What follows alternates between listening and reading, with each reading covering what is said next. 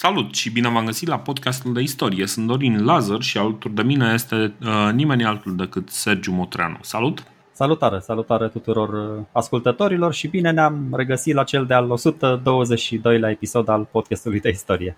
Care poate că este mai mult de 122, dar nu contează, este foarte bine, e un număr bun, zic eu, nu e un număr deloc rău. Da, e mai mult de 122 dacă, dacă, dacă stăm să da, contabilizăm și episoadele în care am avut și alți invitați, dar în, în afară de, de noi doi, de mine și de Dorin, evident. Exact.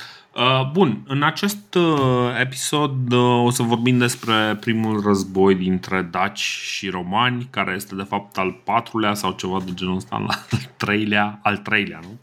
Um, în sfârșit, în sfârșit ți se împlinește, este. Dorine, pohta ce ai pohtit. Adică exact. ajungem în cele din urmă, după, după 5 ani de zile foarte lungi și foarte anevoioși, ajungem la războiul ăsta dintre Decebal și Traian. Bine, exact. Uh, războiul față în față, că noi tura trecută am vorbit un piculeț, am pregătit terenul, am, na, uh-huh. ne-am legat de izvoare, de context, de, de cauze, dar acum ajungem la confruntarea propriu-zisă și o să vedem dacă e sau nu, sau nu scântei. Dar, foarte important, nu am ajuns în această călătorie, călătorie singuri. Alături de noi sunt cei care ne sprijină pe toate canalele posibile, inclusiv pe Patreon, cărora li s-a mai uh, adăugat Alexandru Verseș și mulțumim pe această cale și uh, cei care ne sprijină și ne promovează peste tot pe unde, pe unde au ei, pe unde apucă, pe unde uh, sunt întrebați și vorbesc sau uh, uh, recomandă podcastul acesta prietenilor lor. Deci, oricum, mulțumim că, că ne urmăriți și ne face mare plăcere să facem acest program pentru voi. Da, am văzut că suntem uh, ascultați și mai mult decât atât suntem recomandați la, în tot da. felul de întrebări din astea. Da, ceea ce e uh, măgulitor și vă mulțumim. Da. Bun.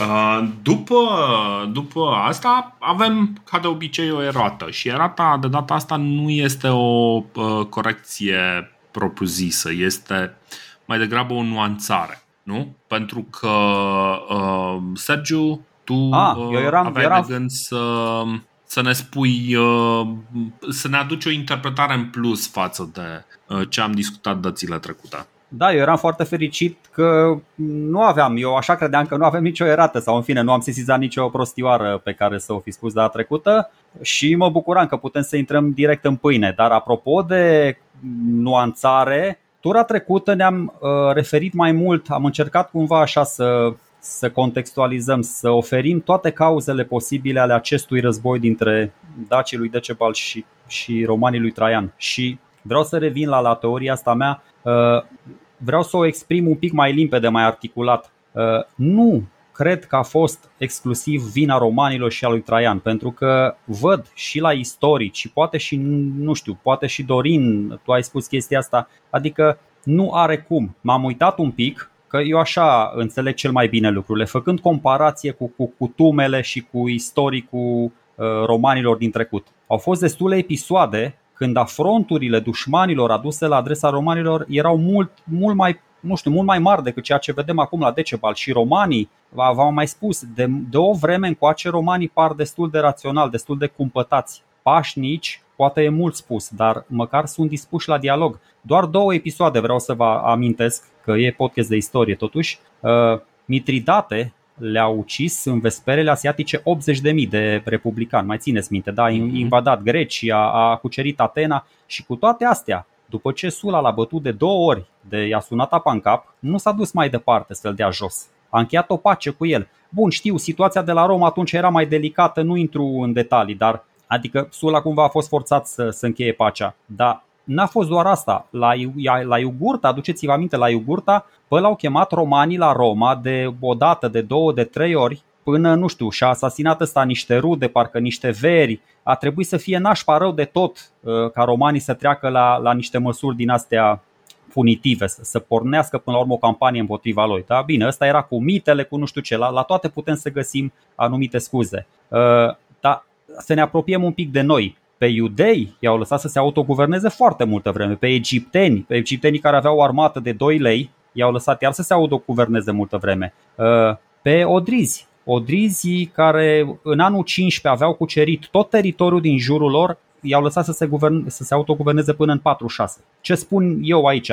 Dacă uh, vrei să, să-l absolvi complet pe Decebal, mai ales că știi ce s-a întâmplat în anul 69, mai ales că știi ce s-a întâmplat în anul 85-86, când dacii n-au fost deloc niște, niște îngerași și dacă vrei să îi pui tot un cârc al lui Traian, bă, mi se pare o, o viziune geopolitică extrem de limitată și depărtinitoare, ca să zic așa. Clar. Uh, deci, ca să-ți explic punctul meu de vedere, să zicem așa, Punctul meu de vedere nu este neapărat că, uh, că Decebal este neprihănit în toată povestea asta. Până la urmă nu poți să rămâi uh, liderul unui stat puternic dacă ești neprihănit și mai ales în acea perioadă de timp. Traian el însuși nu este, uh, nu este neprihănit și de fapt pe chestia asta am insistat pentru că noi o să vedem că până la urmă uh, Traian devine model uh, Optimus Princeps, lucruri de genul ăsta. El practic devine împăratul ideal și mm, cumva noi am, mai ales în episoadele trecute, ultimele două episoade, am încercat să mai scădem un pic focul la, uh, la toate aceste pasiuni pentru, uh, pentru un individ care până la urmă are exact aceleași defecte pe care le are orice individ care ajunge acolo, e puternic și dăinuiește uh, de-a lungul timpului și anume face niște lucruri reprobabile și trebuie să înțelegem că lucrurile astea sunt reprobabile.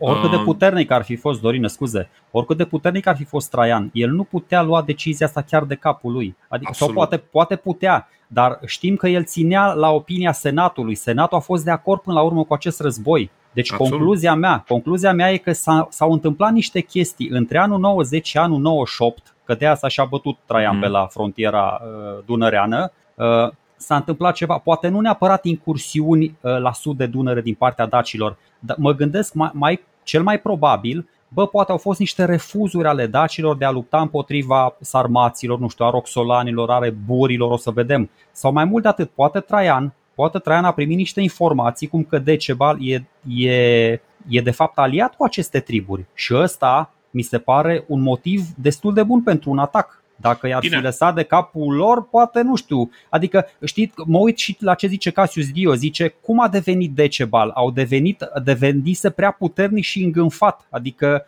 devenea puternic, devenea, de ce ar fi devenit uh, Decebal din ce în ce mai puternic și mai îngânfat? De ce îi creștea îngânfarea lui, uh, lui Decebal? Mm, pentru că în momentul în care tu faci propaganda internă, întotdeauna o să-l pictezi pe inamic într-un, în culori uh, rele. Adică gândește că în momentul ăsta noi avem, noi suntem în, în uh, plină propaganda antirusă, nu fără motiv, da? Corect. Dar noi suntem în plin program de pro- propagandă. Ăsta este un mecanism uh, pentru asigurarea integrității noastre ca stat. Uh, noi suntem în plină propagandă antirusă pentru că treaba asta ne este o chestiune foarte utilă. Din cauza asta, noi ajungem să-l pictăm pe uh, pe Putin, care acum este liderul rus, în niște culori deloc măgulitoare. Pe de altă parte, nu nemeritat, adică toate lucrurile pe care le zicem în general, pe care le cuprindem în,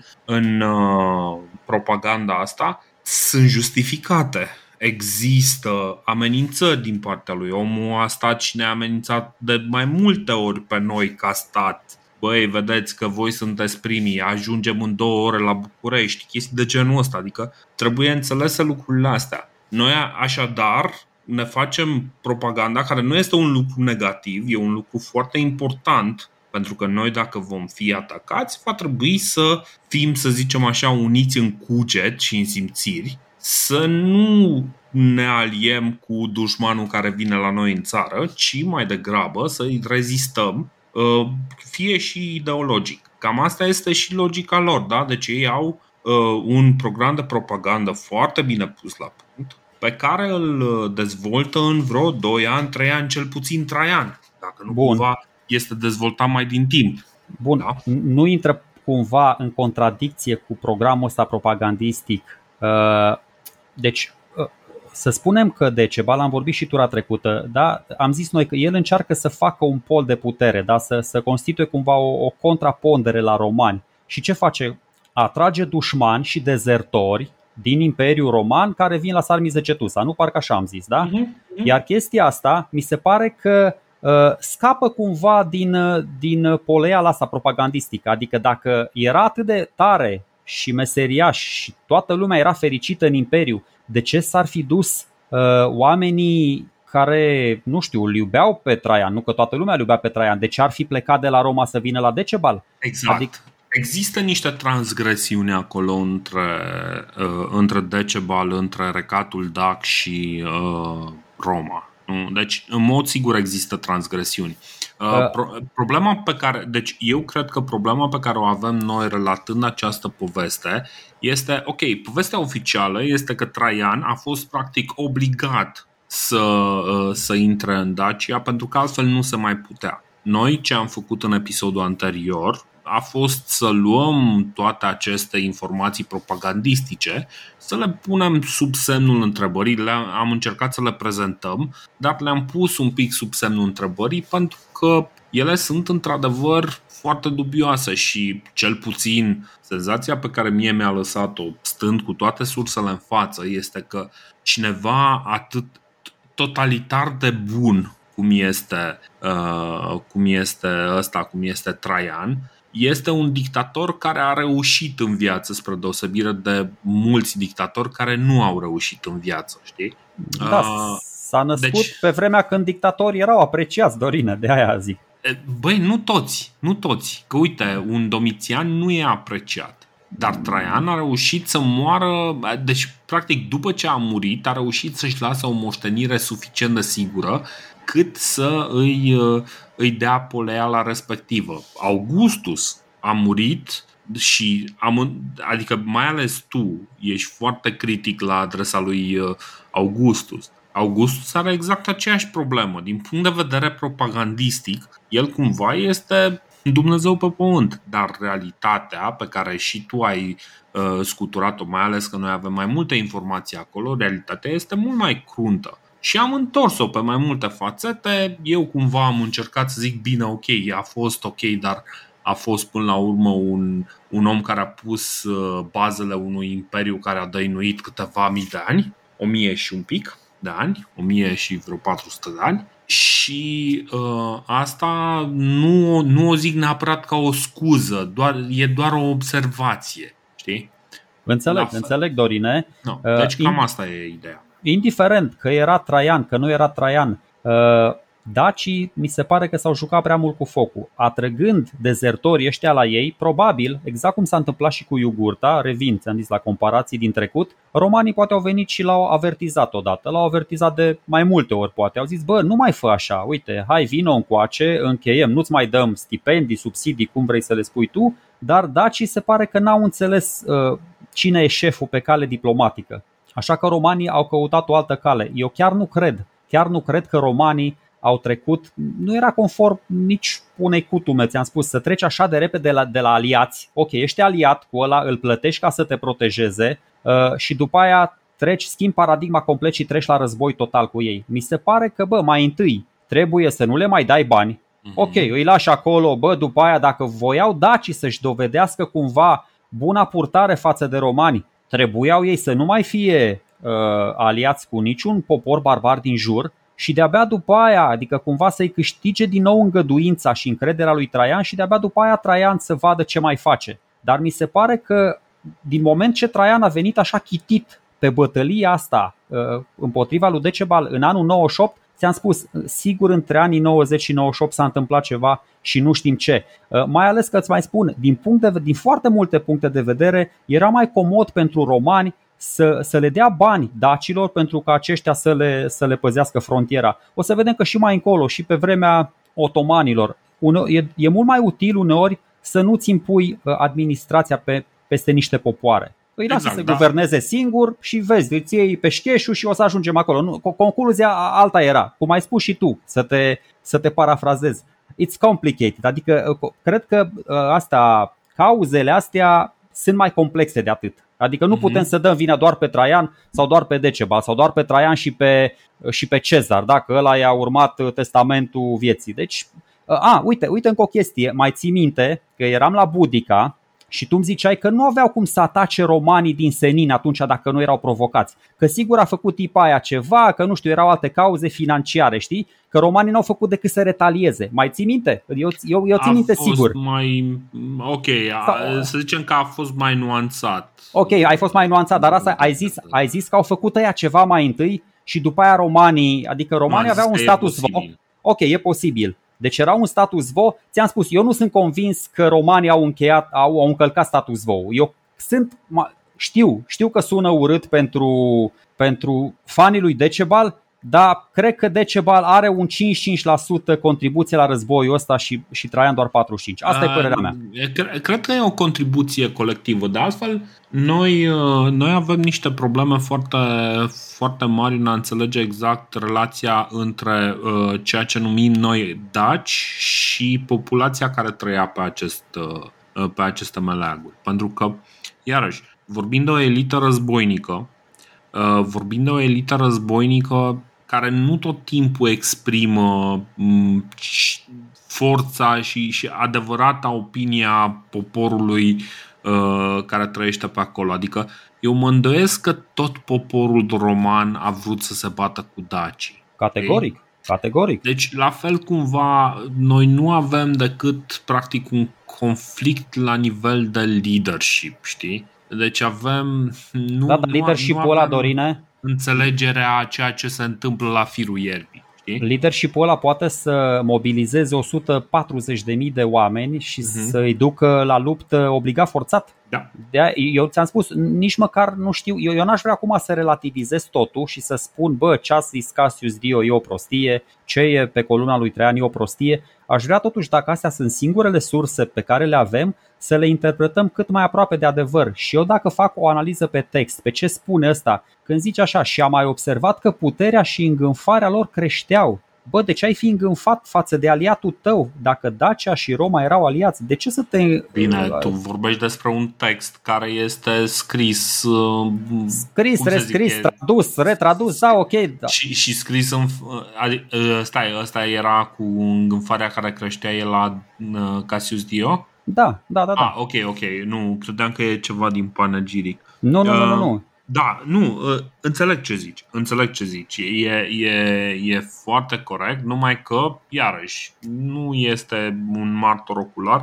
Asta nu înseamnă că ceea ce uh, zice Cassius Dio e, uh, e invalid, știi, pentru că omul a fost martor ocular, pentru că până acum l-am folosit pe Cassius Dio fără absolut nicio problemă.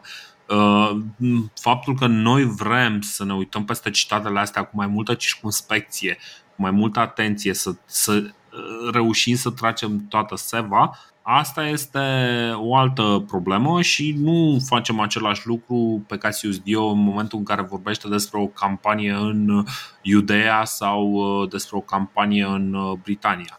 Deci nu, nu facem același gen de, de disecare. Dar aici am încercat să disecăm un pic mai mult. Uh, ceea ce spui tu este valabil, ceea ce am zis noi în episoadele trecute, e, zic eu, iarăși o interpretare posibilă. E posibilă. Și cred că noi nu am zis nicăieri că ăsta e adevărul istoric. Dacă am categoric, fi zis, ar categoric. fi trebuit să închidem podcastul și să zicem gata, am găsit adevărul istoric, ăsta este. Nu, păi de-aia, de am și început cu chestia asta, asta voiam așa o nuanțare voiam să văd de fapt cum s-a făcut trecerea asta de la pace la război. Că erau uh-huh. mai întâi aliați și acum sunt dușmani. Uh, trecerea s-a făcut uh, în uh, ziua de 25 martie 101 când s-a dus, a, a sacrificat niște boi în, temple, în templele din Roma. S-a păstrat rugăciunea, după cum ziceam, rugăciunea rostită la sacrificiul unui bou în templul lui Lares Uh, undeva scrisă. Și uh, pe 25 martie 101, așadar, pleacă din uh, Roma înspre Dacia cu garda lui pretoriană, cum ziceam, Tiberius Claudius Livianus, prietenul și confidentul Lucius Licinius Sura, Quintus Sosius Senecio, care era generalul lui Frontinus, și mai este pe acolo și Publius Elius Adrianus, care o să vedem cine este în vreo câteva episoade. Deci tot, tot marele stat major era pe lângă el, da. Tot marele stat major era pe lângă el. Nu, nu este loc de, de negocieri aici.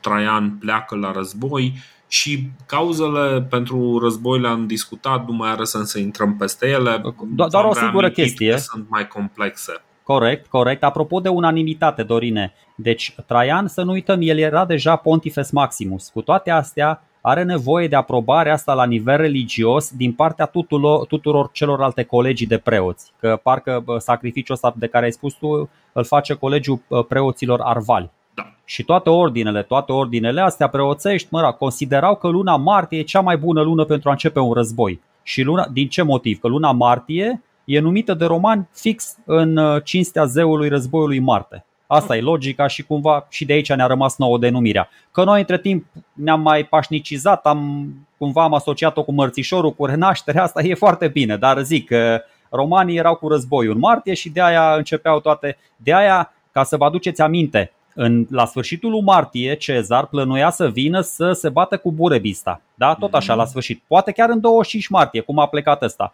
Doar că el a fost ucis săracul cu 10 zile înainte și asta e. Octavian a stat alături de legiuni așteptând unda verde care n-a mai venit. Exact. Și, și acum Traian reia cumva efortul stră, stră, stră, stră bunicului său. Nu reia totuși acea strategie.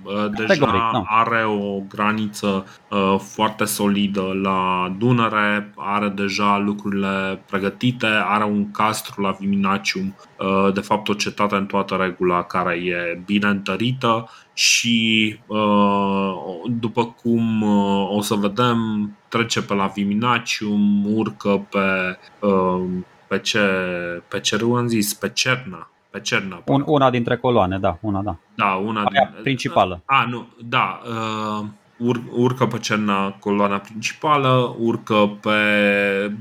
își desparte trupele în trei, dar înainte să intrăm, iarăși, cumva tot amânăm să intrăm în chestia asta, dar mai trebuie să explicăm uh, un lucru. Noi avem două povești pentru, pentru acest război, două, două povești care sunt foarte diferite. Există corelații între ele, dar sunt două povești foarte diferite pe care, na, cumva, avem datoria să le, să le interpretăm în paralel. Prima este povestea lui Diocasius, ce este scris, care este oarecum clară, e incompletă, dar e cât de cât o poveste clară. Mă rog, cât de clară poate să fie o poveste a unui război scrisă de un om la 200 de ani după. După care mai avem povestea prinsă pe columnă și nu numai pe columnă, mai avem și povestea de pe Tropeul Traianii, dar avem povestea de pe columnă și evident toate vestigiile istorice arheologice investigate, care iarăși sunt, sunt un pic complicate. Noi o să încercăm să punem împreună toate aceste, toate aceste episoade și să, să vedem ce iese, da? Bun, ziceam așa că prima condusă de Traian pornește de la Viminacium și urcă pe Tibiscum, a doua urcă pe la, pe la porțile de fier, după care pe Valea Cernei. Asta, asta ar fi fost de fapt un afluent al Cernei și după aceea se unește la Tibiscum cu prima cea condusă de Traian Uh, și a treia uh, probabil uh, intră tot pe la, tot pe la Drobeta, dar merge spre, uh, spre Valea Jiului. Uh, evident, lucrurile astea nu se întâmplă simultan, uh, nu avem de unde să știm cum arată temporizarea și de altfel uh, interpretarea informației pe care o avem e destul de, uh, destul de complicată. Um, Eu o să vreau să fac, o să te las pe tine să, să spui toată povestea așa, să fiu un narator modern, o să te întrerup foarte des. O să vreau să mă refer mai mult la informațiile de fond. Nu vreau să, adică să înțelegeți puțin care e învergura campaniei, cum poți să analizezi un lucru din punct de vedere geopolitic, ce înseamnă, de exemplu, că o armată, ca să explicăm puțin, bă, ce înseamnă, de ce au trebuit ăștia să se împartă în două, în trei, în patru, în cinci coloane?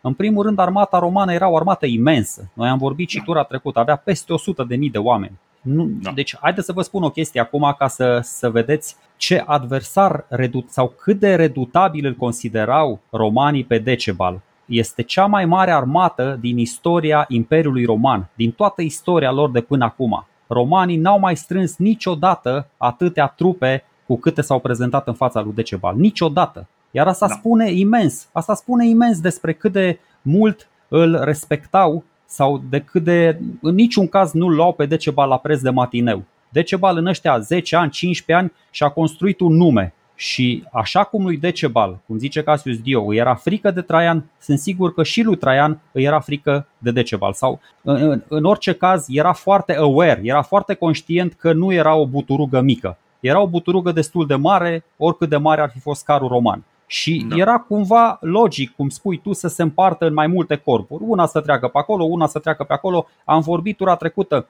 Între timp am înțeles și eu mai bine ce lucrări senzaționale a făcut Traian pe, în perimetrul ăsta al intrării Dunării în Carpați. Este fabulos și canalul ăla despre care ai povestit tu și podul ăsta, ascultați-mă, nici podul ăsta de vase pe care îl face nu e simplu de făcut. Adică da. trebuie să pui zeci, sute de vase așa lateral cumva, să le ancorezi acolo, să construiești un pod de lemn peste, să treci cu dita mai greutatea uh, în amonte de porțile de fier, uh, în aval de porțile de fier, care nu erau porți de fier atunci, dar ați înțeles mesajul, zic așa, un reper Bine, Nu, erau porți de fier, erau numite porți de fier dinainte, oh. dar erau porți de fier pentru că erau efectiv... Erau de cataracte, nu erau barajul în sine, da, da, da. Deci au trecut, au trecut și din nou, uh, pentru, pentru a înțelege foarte bine geopolitica și cum se desfășoară campaniile astea militare, trebuie să știți foarte bine geografie. Vă spun, demografie, relief, uh, resurse, nu știu, munți, câmpii, ape. Apropo de ape, uh, dacă nu știți, se spune, bă, în habar n-avem pe unde au trecut uh, trupele lui Traian. Așa cum vă spuneam și în trecut, armatele mergeau de cele mai multe ori de-a lungul râurilor, de-a lungul fluviilor, dar dintr-un motiv extrem de simplu, accesul constant la apă. Armata romană a procedat la fel. Se ducea, dar ei trebuiau să bea apă, dar se duceau frumos pe acolo. Asta zic, istoria și geografia, să știți că sunt mai legate decât v-ați aștepta. Și geografia poate să influențeze în mod uh, decisiv și pregnant istoria unor popoare. Vă dau doar un exemplu. Uh, dacă vă uitați și dacă vă interesează să studiați un, un pic istoria celor mai numeroase popoare din lume, adică indienii și chinezii, o să vedeți că ei nu prea s-au smardoit unii cu ceilalți. Și răspunsul e simplu, e vorba de un singur cuvânt, Himalaya. Deci între chinezi și indieni este Himalaya. Este un zid care nu, nu se înspăimântă de zid. E, e, este un deșert enorm. Deșertul e mai în nord, dar spun, uh, uh, chestiile geografice pot să influențeze foarte mult dezvoltarea istorică a, a civilizației respective. Absolut. Uh, bun, într-adevăr, lucrurile astea sunt, uh, sunt clare și uh, faptul că uh, zona asta are un bazin hidrografic atât de, uh, atât de bogat lucrează acum spre dezavantajul dacilor care uh, evident au mult prea multe căi de acces de, uh, de apărat. Nu neapărat că ar fi o problemă zona, uh, zona respectivă pe care o apără inima Imperiului sau regatului Dac este uh, puternic apărată de, de un șirac destul de serios de, de cetăți, cel puțin 10 sau 15, dacă nu mai multe. Uh, sunt, sunt foarte multe cetăți în, în zona respectivă și bănuiesc că și un număr mare de oameni care erau implicați în, în, apărarea, în apărarea acelor cetăți. Uh, practic, are un, uh, un spațiu foarte dificil de cucerit. E probabil una din cele mai uh, dificile, unul din cele mai dificile locuri de cucerit pe care le-a, le-a câștigat Imperiul Roman. Sincer, deci mi se pare mult mai dificil de cucerit de cucerit munții, uh, munții orăștiei decât, uh, nu știu, jumătatea de deșert uh, în, prin Arabia sau ceva de genul ăsta, știi? Nu, ai dreptate, plus că romanii nu s-au mai confruntat cu genul ăsta de războaie și ține minte încă de pe vremea lui Marcus Antonius, ei nu s-au descurcat deloc bine nici în munții din Armenia. Da. Adică cu frigul, cu toate alea, de aia spun, campania asta a fost extraordinar de, de meticulos, de bine pregătită Adică uh-huh. cu legionari, cu nelegionari s-a pregătit, se vede trei ani, trei ani de zile, la final doar a venit ăsta, Traian și a zis soldați, vă ordon, treceți Dunărea, da? O să, da. o să se mai inspire altul uh, mai târziu de la el. Dar uh, așa cum spui tu, foarte bine, paradoxal, o să vedem, deși atât de bine apărată zona asta, din păcate pentru Decebal erau mai multe puncte de acces la ea, mai multe văi, mai multe defilee, mai multe ape care ajungeau acolo, și pe Cerna, și pe Jiu, și pe Mureș, puteai să vii și pe sus și să intri în țara Hațegului și așa mai departe. Și Decebal a încercat să apere toate zonele astea cu un real succes până la un anumit moment dat. Da.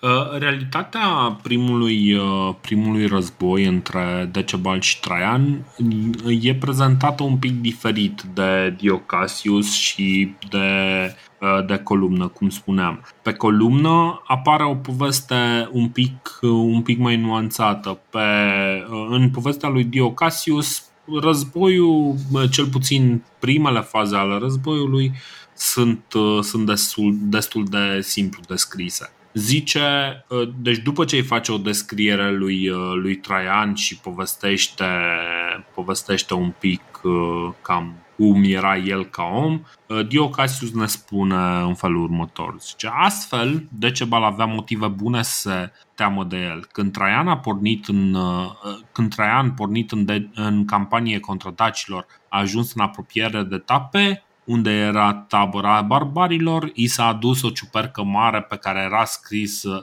cu litere latine că burii și alți aliați îl sfătuiau pe Traian să se întoarcă din drum și să păstreze pacea. Cu toate acestea, Traian a pornit lupta contra inamicului. Mulți au fost răniți de partea lui, dar și mulți uciși de partea cealaltă. Când n-au mai avut bandaje, se spune că și-a donat chiar și propriile haine ca să fie tăiate și transformate în fașe a poruncit să se construiască un altar în onoarea soldaților care au murit în bătălie și să se țină rituri funerare acolo în fiecare an. Asta este prima fază a războiului și uh, destul de simplu, nu? Numai că povestea este, cum ziceam, un pic mai complicată, un pic mai. avem mai multe informații și atunci de ce să nu discutăm? Uitându-ne la columnă, vedem, uh, de exemplu, diverse scene. În primul rând, uh, ce înțelegem inclusiv din textul lui uh, Diocasius, dar și, și din ce apare pe columnă, este că după pătrunderea armatei romane, și cel mai probabil pentru că acum o să urmărim practic vestigiile arheologice, Uh, armata romană a pătruns uh, în Dacia pe un pod de vase care apare pe, pe columnă uh, în scenele 3-5 unde trupele romane ies pe partea unei cetăți care probabil este Viminacium și pășesc pe pod, pe un pod de vase sub privirile zeului Danubius. Uh, după care Traian ține un consiliu de război, uh, bănuiesc că asta zice de fapt că se, se întâlnește cu toți generalii lui, ceea ce înseamnă că probabil se referă că ar fi o chestie care se întâmplă înainte de joncțiunea, adică după joncțiunea uh, cel puțin a două coloane din, din cele trei. Și um, um, singura informație pe care o mai avem despre această perioadă este că Așa, itinerariul care ni s-a comunicat prin singurul fragment păstrat în Belodacico, inde Berzobim de inde Aizi procesimus. Deci de acolo am înaintat la Berzobis și apoi spre Aizis, care sunt uh, astăzi Berzovia și Fârliug. Acum, Uh, noi suntem un podcast de istorie, acum cu accent pe podcast, ceea ce înseamnă că uh, noi o să încercăm să vă facem așa un pic de imagine cam pe unde s-au dus oamenii ăștia, dar fără o hartă nu prea, nu prea putem. Uh, nu prea putem să facem lucrurile astea cum trebuie. Vă recomand uh, desenele, nu știu, uh, sunt desenele din istoria militară a poporului român sau sunt care încă sunt acoperite de copyright. Nu știu în ce măsură putem noi să le, să le publicăm. Dacă o să reușim să găsim o variantă uh, gratuită pe care să o putem publica, o să o punem. Problema e că uh, noi, evident, fiind un podcast, nu o să putem să vă explicăm atât de bine geografia și o să încercăm așadar să, să explicăm lucrurile pe lângă. Așa că atunci când ascultați episodul, posibil. stați cu o hartă în față. Cel mai, Dacă cea, se cel poate, mai bun da, stați cu o hartă în față. Sergiu este mai bun la geografie și, și detaliile lui v-ar putea, v-ar putea ajuta ceva mai, ceva mai mult. În fine, până la bătălia de la Tape avem vreo 20, până pe la scena 23. Până pe la scena 23 ne arată practic ce face armata romană în parcursul ei prin uh, teritoriul, uh, teritoriul care este teritoriul al yazigilor, cel puțin teoretic, în, uh, în momentul ăsta. Nu este încă teritoriu uh, inamic din punctul de vedere al, al romanilor. De ce? Pentru că romanii nu întâmpină rezistență sau No, deci dacă este teritoriu inamic, atunci probabil Decebal și-a retras toate trupele, tot, toți oamenii uh, și-a retras din, uh, din zona respectivă și au rămas doar cei care, uh, cei care nu aveau de gând să sprijine eforturile de război ale lui Decebal. Uh, să nu uităm că în urma tratatului dintre Decebal și Domitian, Imperiul Roman avea niște avamposturi și de partea stângă a Dunării. Uh-huh. Adică nu doar uh-huh. că avea avamposturi, am mai spus-o, uh, toată zona era deja extrem de bine cartografiată și topografiată, pentru că în ultimii 10 ani tot felul de specialiști romani aveau acces aproape liber în Dacia. Uh-huh. Adică, așa cum ai spus și tu, mărul ăsta otrăvit uh, nu mai era un mister pentru, pentru romani amplasamentul cetăților, distanța dintre ele, nu știu, tipul de ziduri, da. poate știau și ceva despre garnizoane, despre numărul soldaților. Era destul de, de lejeră treaba din punct de vedere informativ. Altceva voiam să spun, ca să și după aia trecem, ajungem în, în prezent. Ai spus tu, da, de aceea Decebal avea toate motivele corecte să se teamă de, de Traian, de el. Dar mm-hmm. eu am descoperit, n-am citat, am am citat în episodul 115 toată descrierea despre Traian, nu mai recitesc uh, citatul că era foarte lung. N-am vrut să recitesc. Exact. Foarte bine, foarte bine. Deci ne spune acolo că e curajos, că are obiceiuri simple, că e puternic, toate alea, inteligent, corect, la la la la la la. Uh, dar la finalul paragrafului e o parte pe care n-am citat-o până acum. N-am citat-o uh, pentru că e scris atât de. Da, nu e, e scris atât de odios de Cassius Dio, adică e cu tot felul de conjuncții de prepoziția la Andala, eu a trebuit să mă consult cu altcineva ca să, să ajung la traducerea asta, de care nu știu, eu sunt mulțumit, dar nu știu, a, da, citește-o tu și... Faci? A, e, nu, hai că, hai că citesc eu, bun. Ok, ok. Știu bineînțeles că avea o pasiune pentru băieți și vin, dar dacă, a făcut, dacă ar fi făcut sau ar fi îndurat orice faptă reprobabilă din această cauză, ar fi fost criticat. Însă, așa cum au stat lucrurile, a băut cât vin a vrut, dar nu s-a amețit peste măsură, iar relația cu băieții nu a făcut rău nimănui. Și chiar dacă i-a plăcut războiul, a fost satisfăcut de, răz- de victorii și de faptul că și-a învins dușmanii cei mai aplici, iar poporul s-a bucurat. Nici măcar consecința întâlnită des în astfel de situații, îngânfarea și aroganța a soldaților, nu s-a manifestat vreodată în timpul domniei lui. Atât de ferm conducea.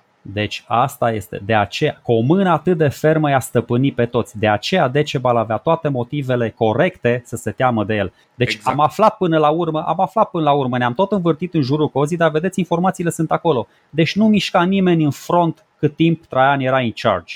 Asta exact. e, era, era dur, dar drept, cum s-ar spune. Deci, și, și ăsta, ăsta, ăsta, ăsta era un, un semn, mă rog, nu era un semn foarte bun pentru Decebal, de fapt, da? Deci cel mai probabil știau amândoi uh, cu cine are de-a face, adică unul cu celălalt. Nu mai mergea, nu mai mergea vraja aia cu glumițe de doi bani, cu doi obol pentru fiecare roman, cum făcea Decebal pe vremea lui Domitian. Asta voiam să spun, da, foarte bun, exact. Am, da, așa, așa sună citatul, ăsta este. Deci uh-huh. nici măcar soldații lui, soldații lui care erau înclinați către vanitate, către aroganță, nici ăștia nu mai dădeau dovezi din astea de nesupunere, da, pe vremea domniei sale, pentru că Traian avea uh, avea calitatea astea să-i, uh, să-i domine până la urmă și să-i stăpânească pe toți. Exact, exact, exact.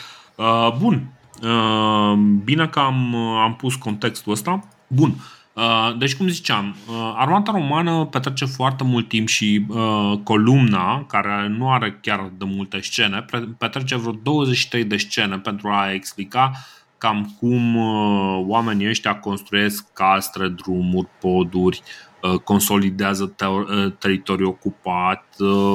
Sunt tot felul de desene, deci asta, cum să vă zic, v-am recomandat la episodul trecut niște site-uri unde puteți să vedeți columna scenă cu scenă vă recomand să, să mergeți acolo să vedeți. Noi o să mai uh, amintim niște numere de scene și, și atunci lucrurile o să fie un pic, uh, un pic mai clare. Uh, așadar, după, după ce este uh, foarte mult uh, pregătire, practic, merge și, uh, și își pregătește foarte bine tot parcursul și asigură, practic, uh, o o cale de. Uh, practic, e, e până la urmă o treabă care ține mai degrabă de, uh, de logistică. Își pregătește o cale de aprovizionare ca să fie sigur că nu o să aibă surprize în momentul în care se va întâlni cu, uh, cu inamicul și va trebui, de exemplu, să țină foarte multe asedii. Da? Și aia, asediile sunt niște lucruri destul de, care iau destul de mult timp, adică nu este, e de la sine înțeles și cumva dacii nu sunt naivi nici ei, ei în mod clar se pregătesc pentru niște asedii uh, prelungite. Uh, bun, bine, foarte așa e. Da. Scena cu burii este foarte des asociată cu o scenă de pe columnă, scena nouă, unde e prezentat un călăreț barbar care cade de pe cal ținând ceva rotund în mână. Acum, vreau să vă zic o chestie. Există o obsesie de a scoate din fie și, și noi avem acest defect. Este o obsesie de a scoate absolut toate informații și de a face toate corelațiile posibile între ce cuvinte avem scrise și ce avem desenat pe columnă. Uh, sfatul meu este să fim un pic circumspecți. De exemplu, sincer, nu prea văd legătura între scena uh, cu, uh, cu ciuperca adusă de adusă și scrisă cu litere latine că Burii și alții aliați îl sfătuiesc pe Traian să se întoarcă și uh, scena respectivă de pe columnă. Dar ar putea să fie în sensul că uh, nu știu, poate că Traian s-a supărat atât de tare pe Uh, pe uh, ăștia care i-au adus uh, mesajul respectiv, încât ăla a fost îngrozit și a căzut sub, sub privirea magică a lui a celebrului deja Chuck Norris de Roma. Deci, da, ceva, ceva de genul ăsta nu prea. Deci, n-aș vrea să intrăm în, în greșeala de a face toate conexiunile cele mai aiuristice doar pentru că e, e posibil că ceva rotund a fost uh, pomenit de către Diocasius și uite, am văzut ceva rotund pe columnă, de ce aia e? Mie mi se pare cea mai relevantă, adică faptul că ăștia au venit cu mesajul. Mi se pare mult mai important mesajul în sine și cine mm-hmm. l-a adus că putea să fie pe ciupercă, pe iască, pe tăbliță, pe, tă, pe table de ceară, pe table de piatră, nu contează. Apropo, ăștia încă nu inventaseră hârtia. Hârtia se descoperă chiar în perioada asta, dar în China. Apropo de China, altă treabă, altă civilizație. De multe ori, în multe momente din uh, universul ăsta, mult uh, mai evoluată decât cea romană. Uh-huh, Dar uh-huh. ăștia au venit pur și simplu cu un mesaj. Au venit în fața romanilor, bă, uite, asta înseamnă că Decebal până la urmă nu era singur. Înseamnă că mai avea niște aliați, adică putem să, oricum, informațiile sunt generoase aici, putem să marșăm pe destule dintre ele. Nu trebuie să, nu știu, să mistificăm acum orice formă din, și să rupem contextul în două. Deci uh-huh. las-o frate, că e ciupercă, că e rotundă, că e ovală, să fie sănătoasă. Na, ideea e mesajul în sine. Da, exact. Deci de, de asta cumva, deci trebuie să avem în minte practic cele două desfășurări diferite care, care sunt, uh, sunt sintetizate de Diocasius pe de o parte și uh, desenate pe columnă pe de altă parte. Varianta desenată pe columnă uh, putem să zicem că este întotdeauna Uh, corectă, doar că interpretarea este întotdeauna sub semnul întrebării, pentru că nu avem un ghid real pentru, uh, pentru acea uh, reprezentare de pe columnă. ghidul ar fi trebuit să fie de Belo Dacico al lui uh, comentarii de Belo Dacico al lui uh, Traian, însă nu a fost cazul să avem așa ceva.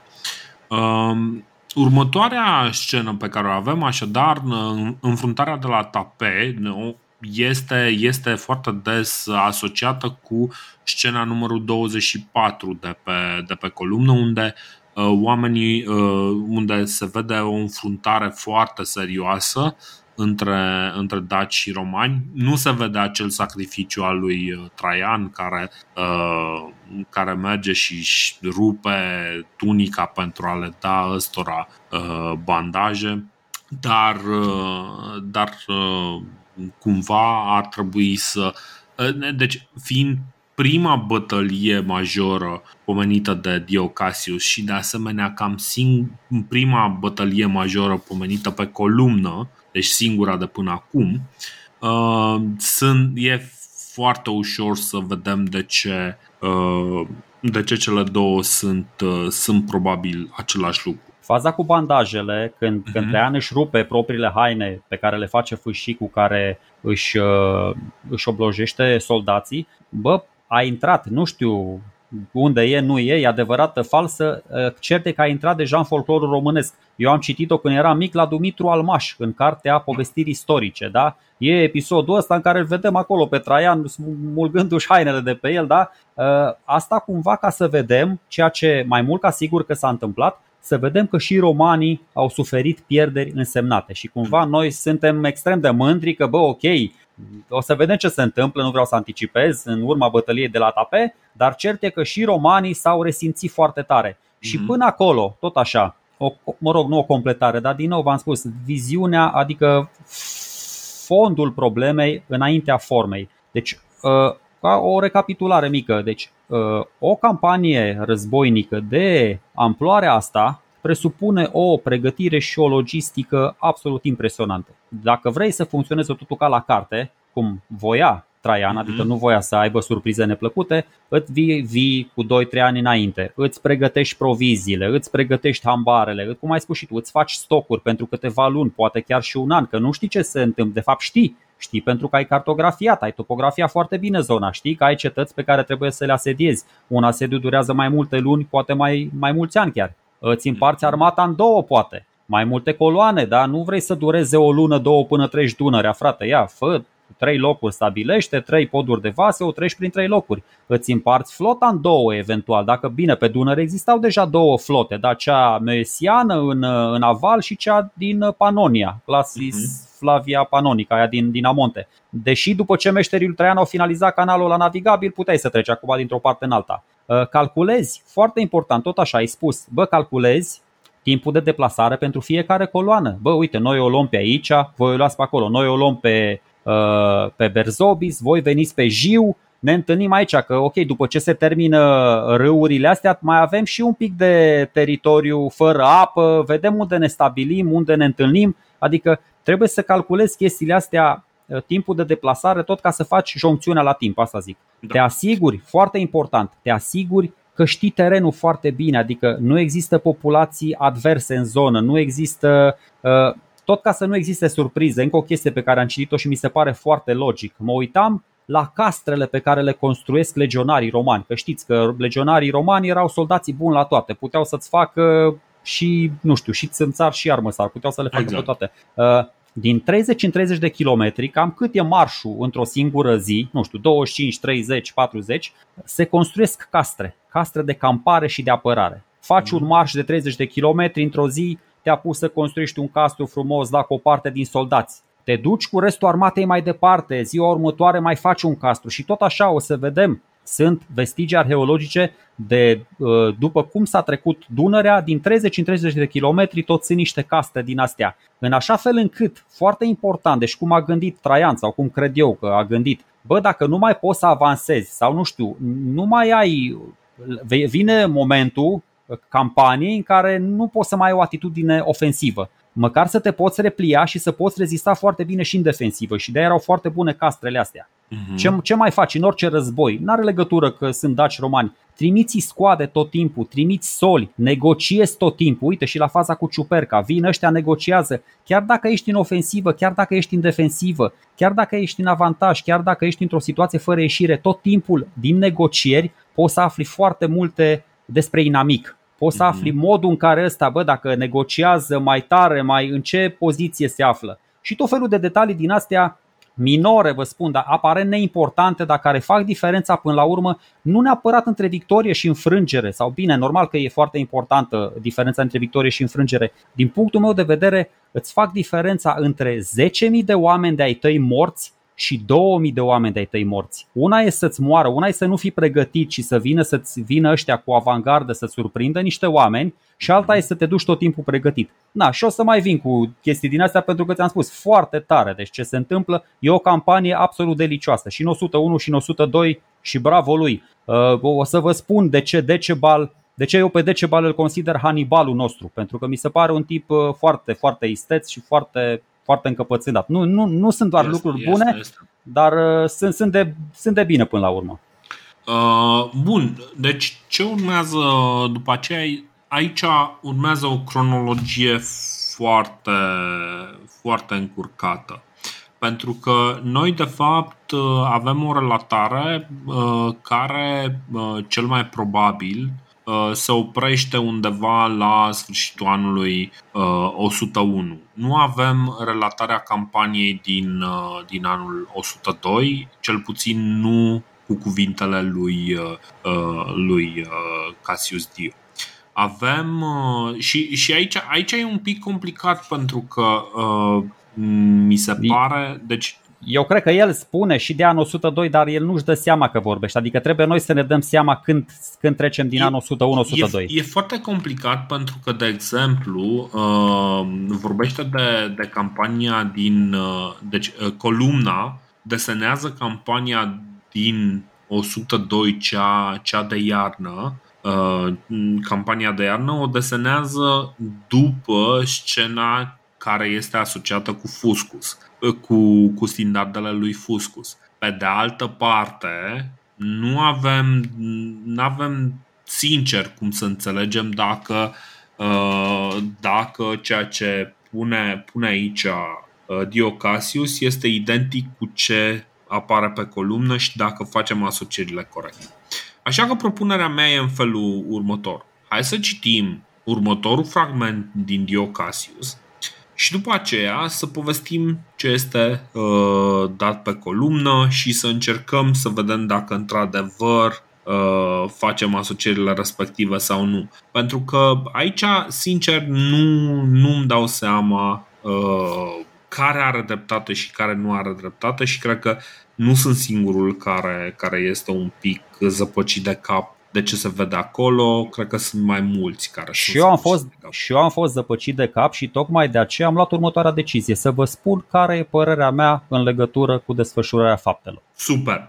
Deci ești de acord cu planul meu să citesc uh, uh, Până la următorul citat, 9. A, alu, sau, a, să citești în continuare ce pe columnă. Diocasius? Nu, sau al lui Diocasius. Păi sau da, dar Vreau să mă refer un pic la mesajul ăsta din partea burilor, să vedem ah, cine au okay. fost ăștia și ce, și ce spune până la urmă, pentru că vedem din nou un motiv care se prea poate să-l fi deranjat pe, pe Traian. Uh-huh. Ne arată că dacii nu luptau singuri în fața romanilor. Mai aveau și alți aliați, cum spune și Cassius Dio. Pe acești buri care, mă rog, erau un neam germanic, n-am auzit de ei până acum, dar uh, noi am mai auzit în schimb de buri, erau un neam dacic și a, a nu se confunda cu burii, cu tribu dacic burii. Ăștia sunt niște neamuri germanice care stau pe teritoriul Slovaciei de astăzi sau așa, erau cumva vecini cu daci în partea de nord-nord-vest. Uh-huh. Dar uh, mai mult ca sigur, de aia spun, daci erau aliați și cu burii ăștia, și cu sarmații, și cu roxolanii, uh,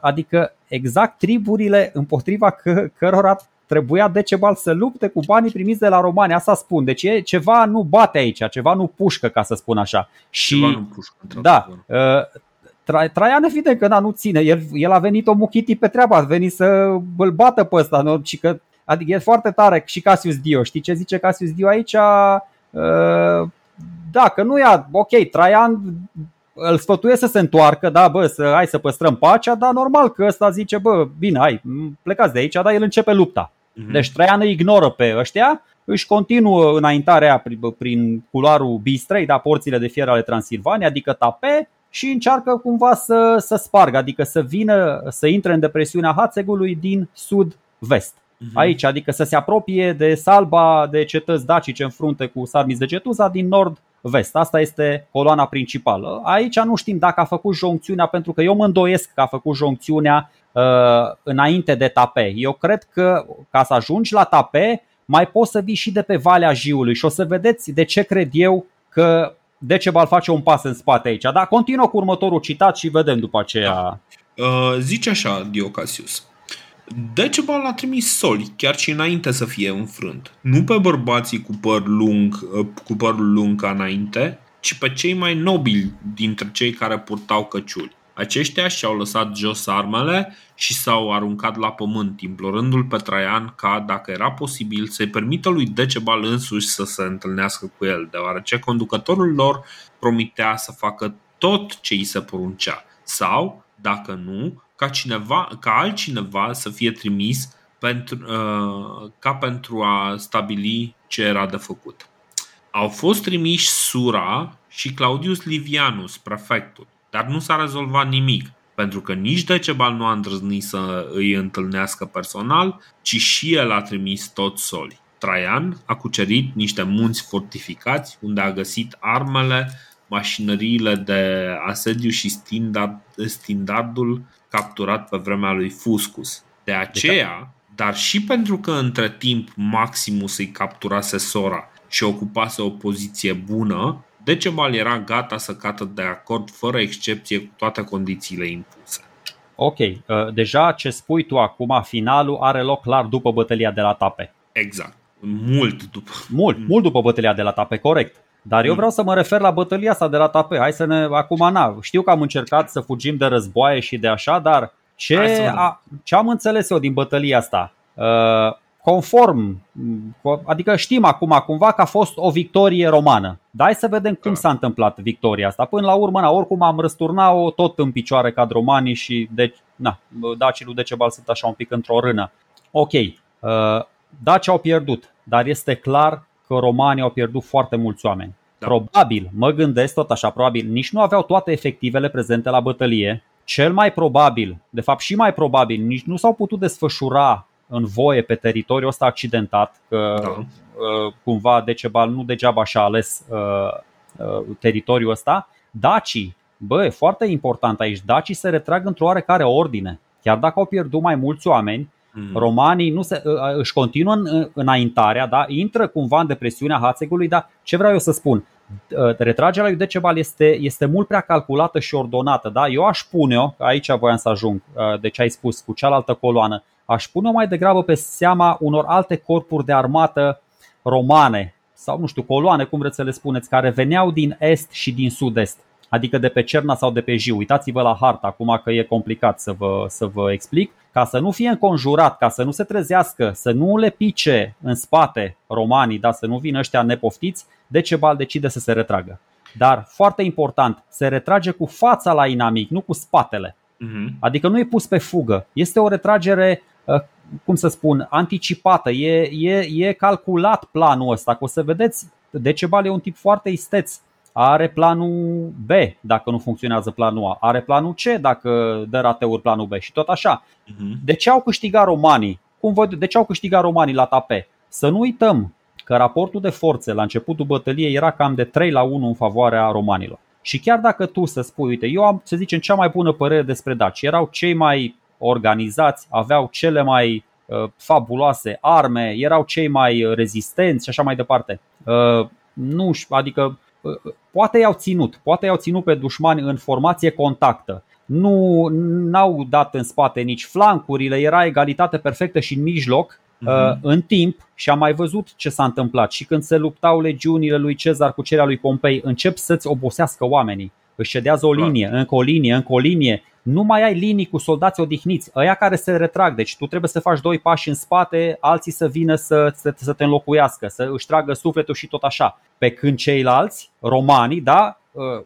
aveau cum să se primenească, adică mereu veneau soldații cumva plini de energie. Asta e șmecheria de fapt atunci când ai mai puține trupe. Îți trebuie ori o strategie din asta cu care să-ți surprinzi complet, complet inamicul, cum făcea Hannibal, nu știu cum naiba reușea deci îi zăpăcea pe romanii aia, deși aparent luptau cumva așa unul la unul, dar nu știu, reușea să învăluie cu cavaleria, făcea niște minuni pe acolo, ori îți trebuia o, o anduranță superioară, adică dacii să fie mult mai bine pregătiți și să nu obosească, să obosească mai greu decât romanii. Și sincer să fiu, cu toată dragostea acum, nu cred că era cazul lui Decebal, adică nu știu dacă dacii erau chiar mai bine pregătiți decât romanii. Și până la urmă oricum s-ar fi retras, adică și dacă nu veneau trupele romane din alte părți, tot uh, romanii continuau să preseze, să împingă, să împingă, să împingă și până la urmă ca să nu cedezi, ca să nu te prăbușești, trebuie să te retragi un pic, să faci un pic de spațiu. Așa mhm. funcționează uh-huh. bătăliile astea. Și na, asta voiam să. Deci asta a fost bătălia parte în parte, foarte tari. Deci la fel, v-am spus, la fel ca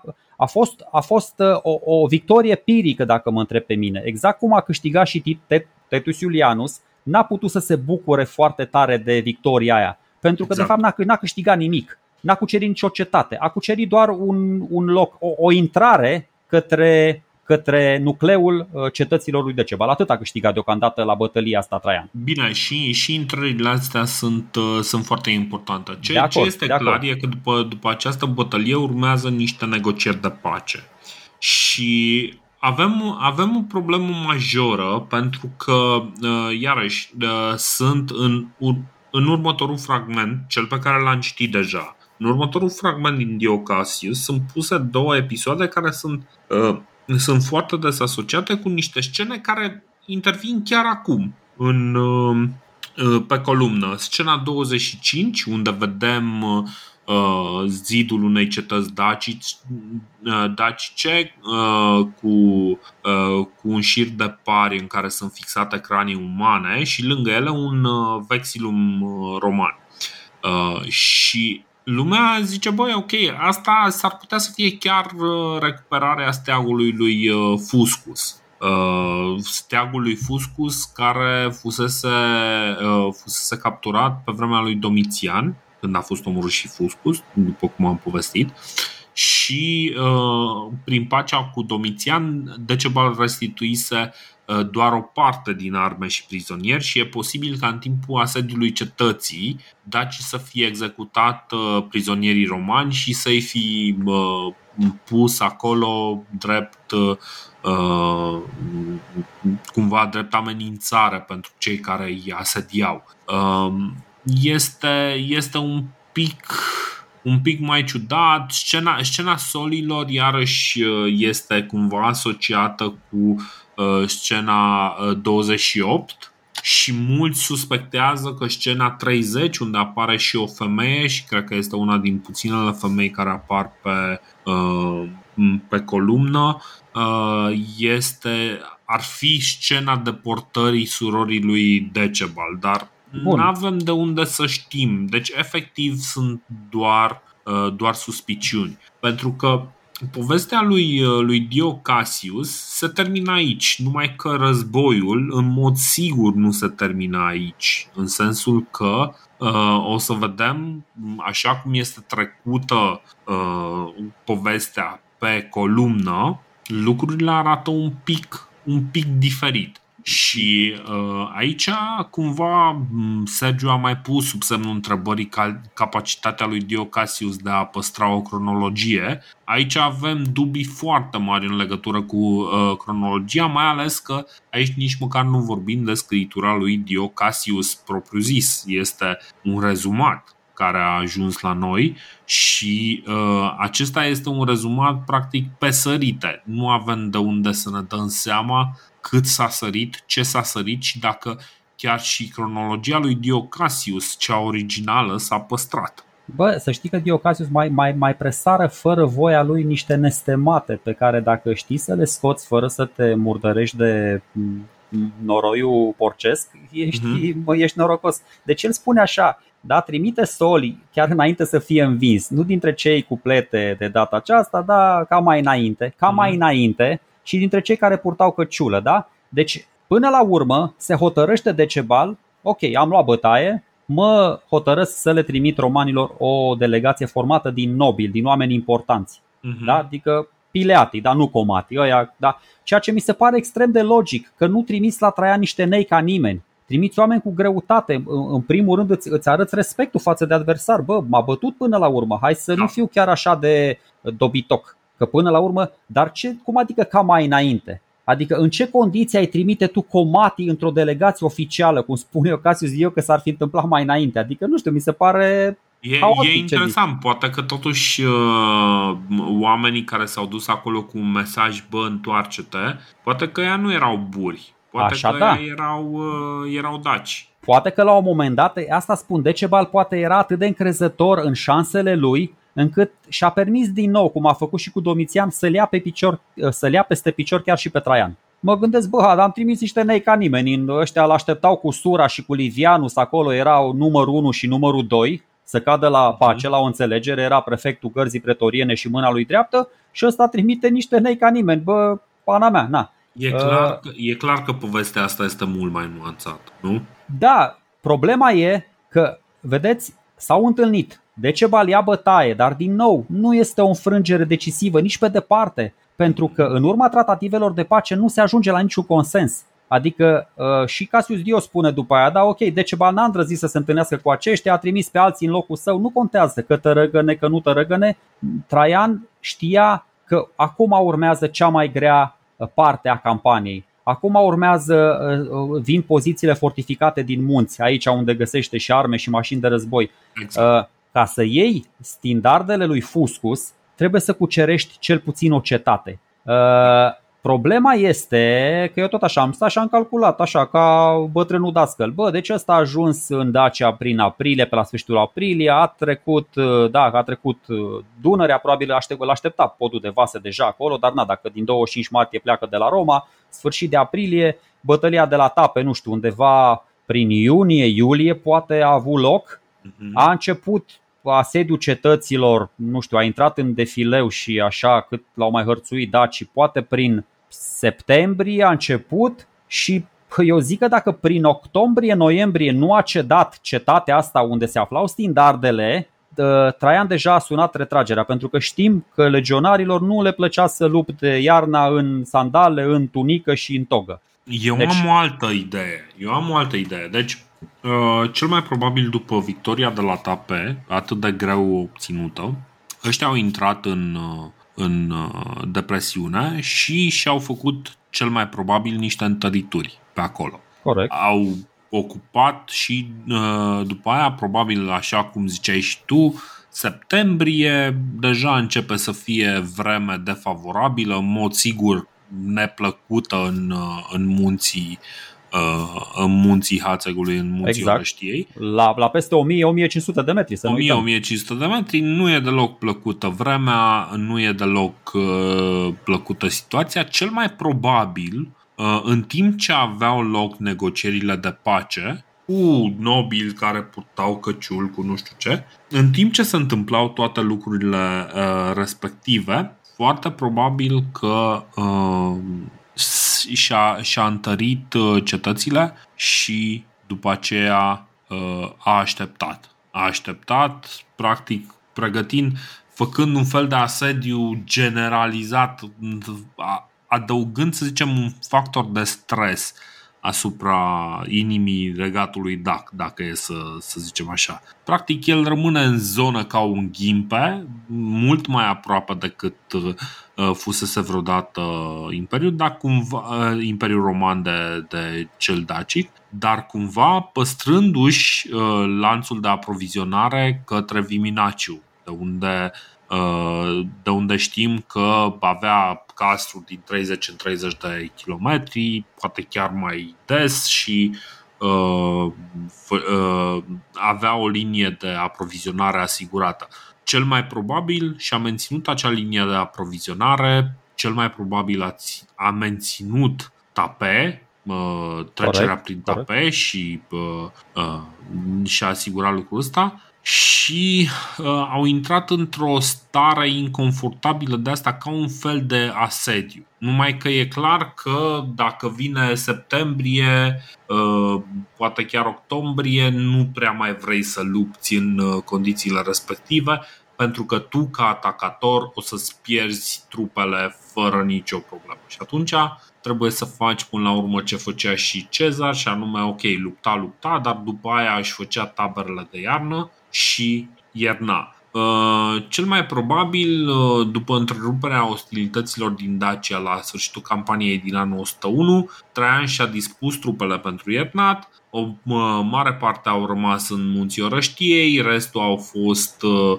distribuite la castrele construite pe timp de vară și care îi așteptau. Avem ce ne-a povestit Diocasius poate asociat cu, uh, cu ce este scris uh, cu ce este scris uh, pe columnă, ce este desenat pe columnă. Iarăși am ceva dubii în legătură, adică nu, nu știm sigur că, de exemplu, că scenele următoare, scenele de care povestește Diocasius și care probabil sunt, sunt cumva destul de aproape de Uh, de finalul războiului.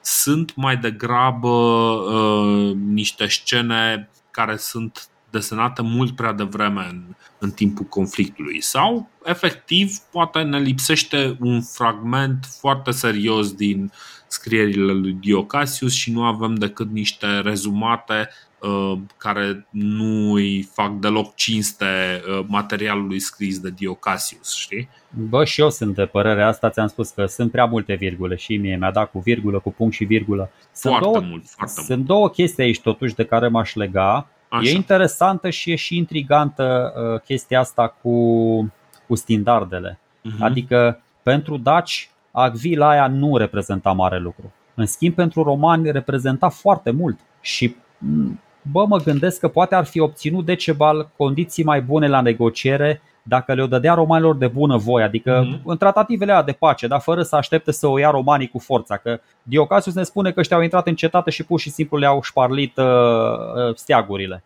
Acum, nu știu ce să zic. Uh, pe de altă parte, foarte important, foarte important, deci tu ai zis că vine ăsta Maximus, da, vine guvernatorul meu este inferior, Uh, ăsta chiar, ăsta în 103 o să vedem, ajunge chiar uh, coleg de consulat cu Traian, tot așa, pentru mm. că a, uh, a avut un rol foarte important, determinant chiar în această campanie.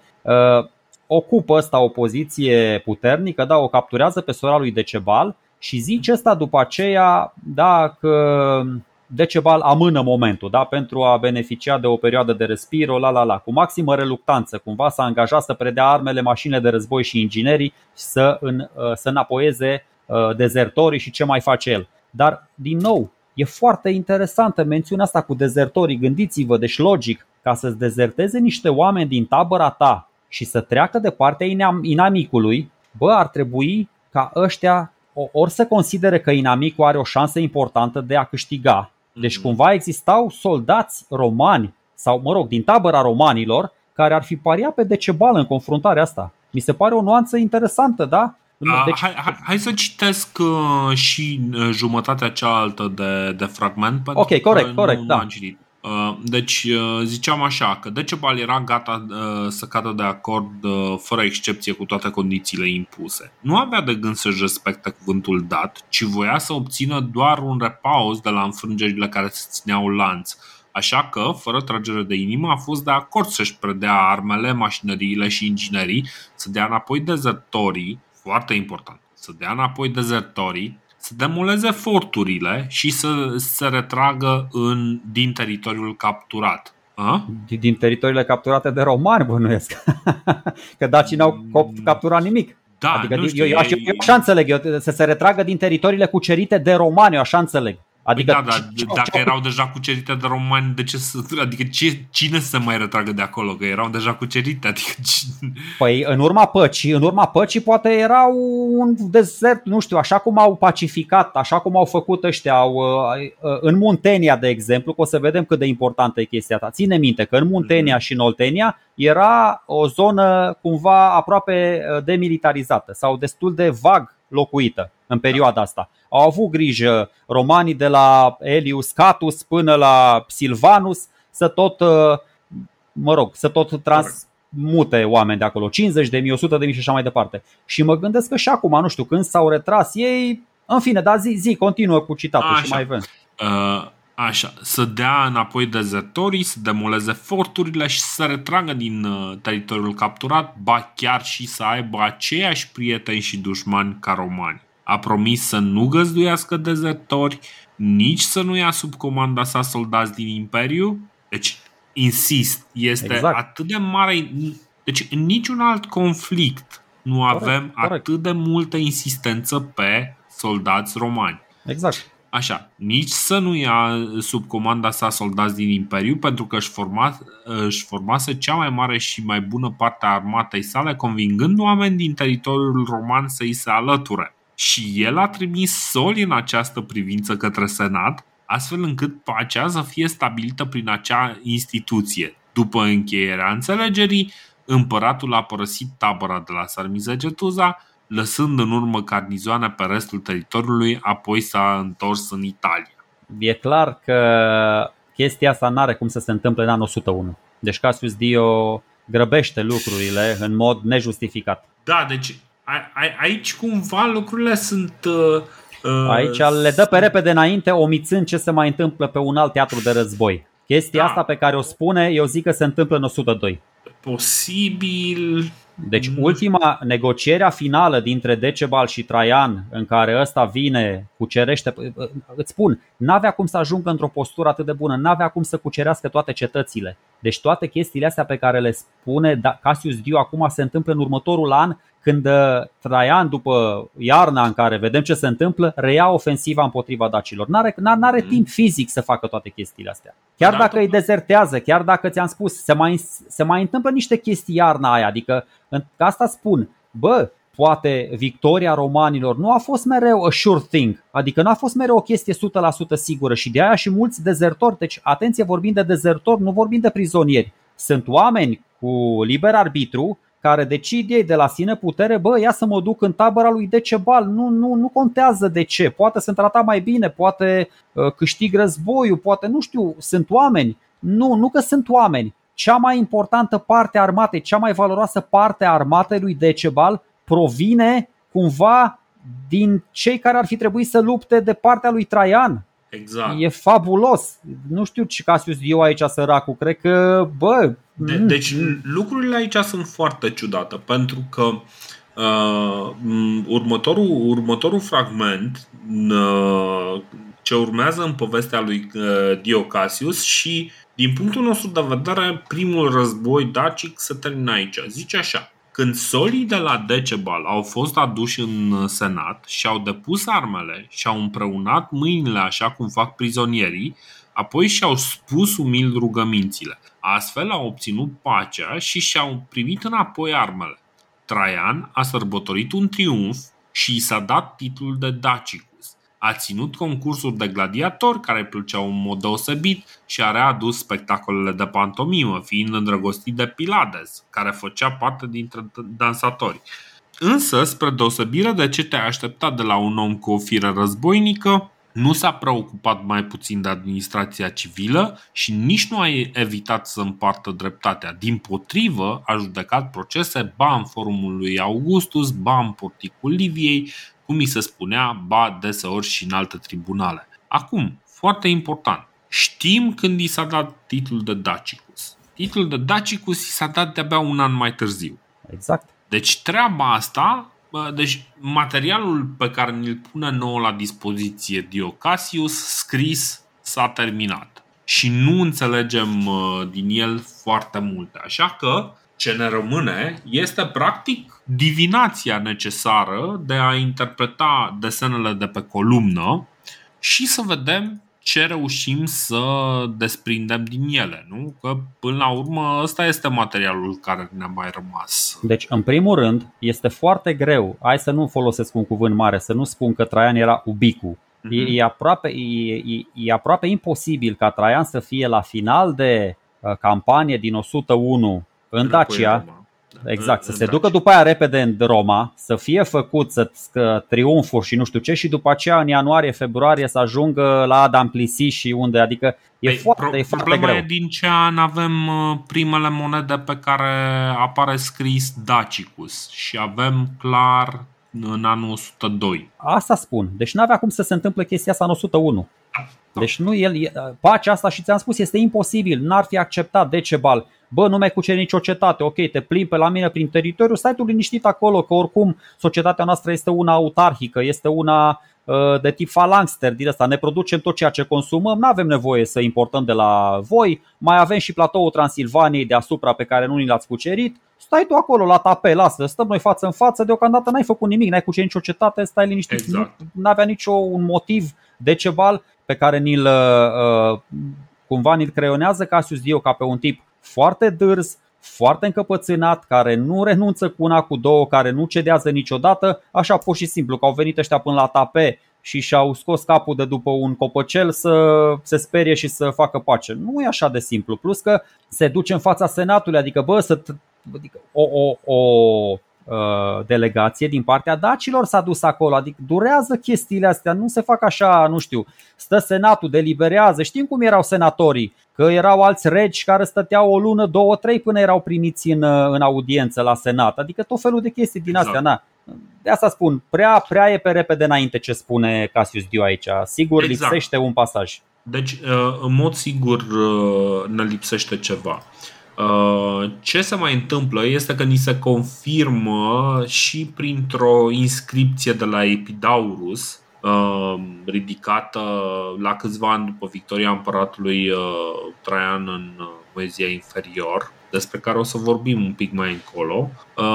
Este o inscripție unde apare Autocratos, Nerva, Traianus, conducătorul, bla bla, Uh, numai că îi lipsește uh, supranumele Dacicus, ceea ce înseamnă că există un moment în care Traian a câștigat o victorie asupra barbarilor, dar în care nu primise încă numele de, de Dacicus. Numele Corect. de Dacicus Corect. este acordat uh, de către Senat la sfârșitul anului 102, cel mai probabil odată cu triumful. Și triumful este acordat. Așadar, Um, ne lipsește, uh, ne lipsește un fragment foarte important uh, îndelung din, uh, din Diocasius. În schimb, noi avem foarte multe scene de pe columnă care ne arată, ne arată un pic că lucrurile nu stau chiar atât de, chiar atât de simplu.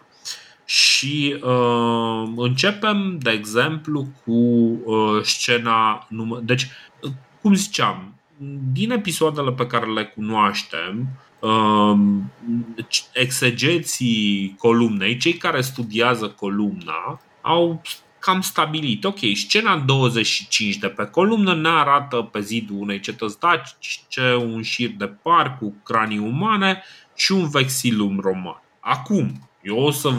Asta este. Deci, informația pe care ne-o transmite Cassius Dio este că ar putea să fie steagurile lui Fuscus. Eu am o altă idee. Având în vedere insistența pe dezertori, pe soldați romani, cum ar fi ca ăla să fie un, o cetate apărată de trupe romane? Că n-ai de unde să știi dacă nu cumva lucrurile așa stau. Poate este o facțiune rebelă care luptă contra, uh, contra lui Traian. Nu o să mă hazardez, că nu sunt fan Star Wars să zic că rebeli înseamnă că întotdeauna au dreptate, dar uh, ar putea să fie la fel de bine.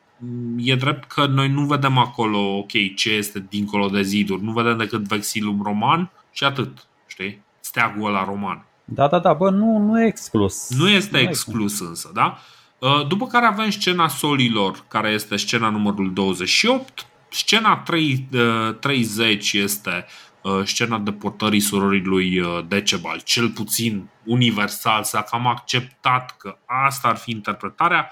Nu avem de unde să știm sigur, iarăși foarte important. Locul întărit unde se întâlnește cu, așa, cu vexilul roman și cu astea uh, sau locul întărit pe care îl cucerise Marcus Laberius Maximus este cel mai probabil cetatea de la Costești, dacă e să ne luăm pe Constantin Daicoviciu, sau cea de la Tilișca, dacă e să ne luăm după Adrian Daicoviciu, care e, uh, mă rog, deci aici Bă, se da, Dacă nici o familie nu s-a pus de acord, exact. Exact. Deci, uh, bine, acum Hadian Daicoviciu are mai multe șanse să aibă mai multă dreptate pentru că are mai multă informație la dispoziție. Deci, uh, cumva suspectez că Hadian Daicoviciu are mai multă dreptate în privința asta. Uh, după aceea, pe scena 31, vedem ceva, o schimbare foarte interesantă și anume vedem o traversare a Dunării Uh, cel mai probabil, a unui râu mare, dar a Dunării, uh, dar caii sparg podul de gheață și uh, cel mai probabil mare parte din cavaleria dacică este pierdută, dar rămân pedeștri. În scena 32 vedem cavaleria roxolană, deci sunt niște călăreți care au tot corpul și caii sunt acoperiți cu armuri de solzi. Sunt desenați așa cu niște solzi. Și cel mai probabil ei sunt interpretați ca fiind niște catafracți armați.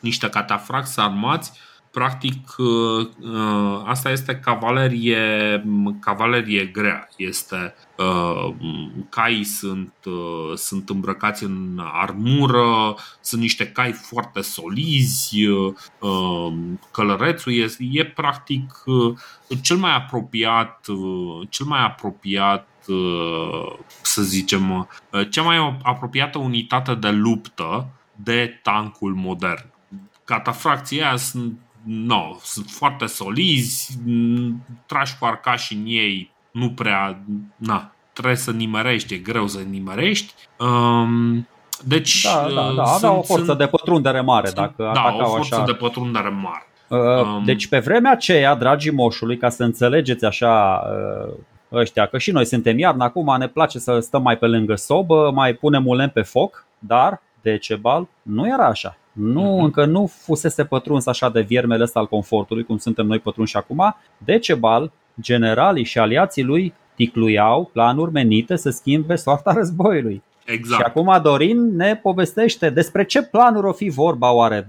Nu e așa că ardeți de nerăbdare să vă spunem? Stați alături exact. de noi și vom reveni după publicitate. Nu, glumesc, nu avem pauză de publicitate pentru că nu avem publicitate. Nu, da. Exact. Uh, apropo, deci cum se face trecerea asta de la 101 la 102? Că e foarte interesant. Uh, din nou, care era starea de fapt? Ce, ce, ce voia până la urmă Decebal? Adică ce, ce urmărea el? Ce, ce, ce intenționa poetul? Ce, ce zicea Eminescu aici? Uh, deci, dacii am stabilit asta, aveau încă majoritatea cetăților, majoritatea mhm. covârșitoare, chiar dacă mă întreb pe mine, pierduseră, ok, pierduseră poziția strategică de la tape, alte câteva forturi, e ok, da? Uh, castre, puncte de observație întărite erau ale romanilor pe teritoriul Daciei, mhm. dar foarte important, grosul armatei lui Traian era în Banat, da, majoritatea, și o parte în Oltenia.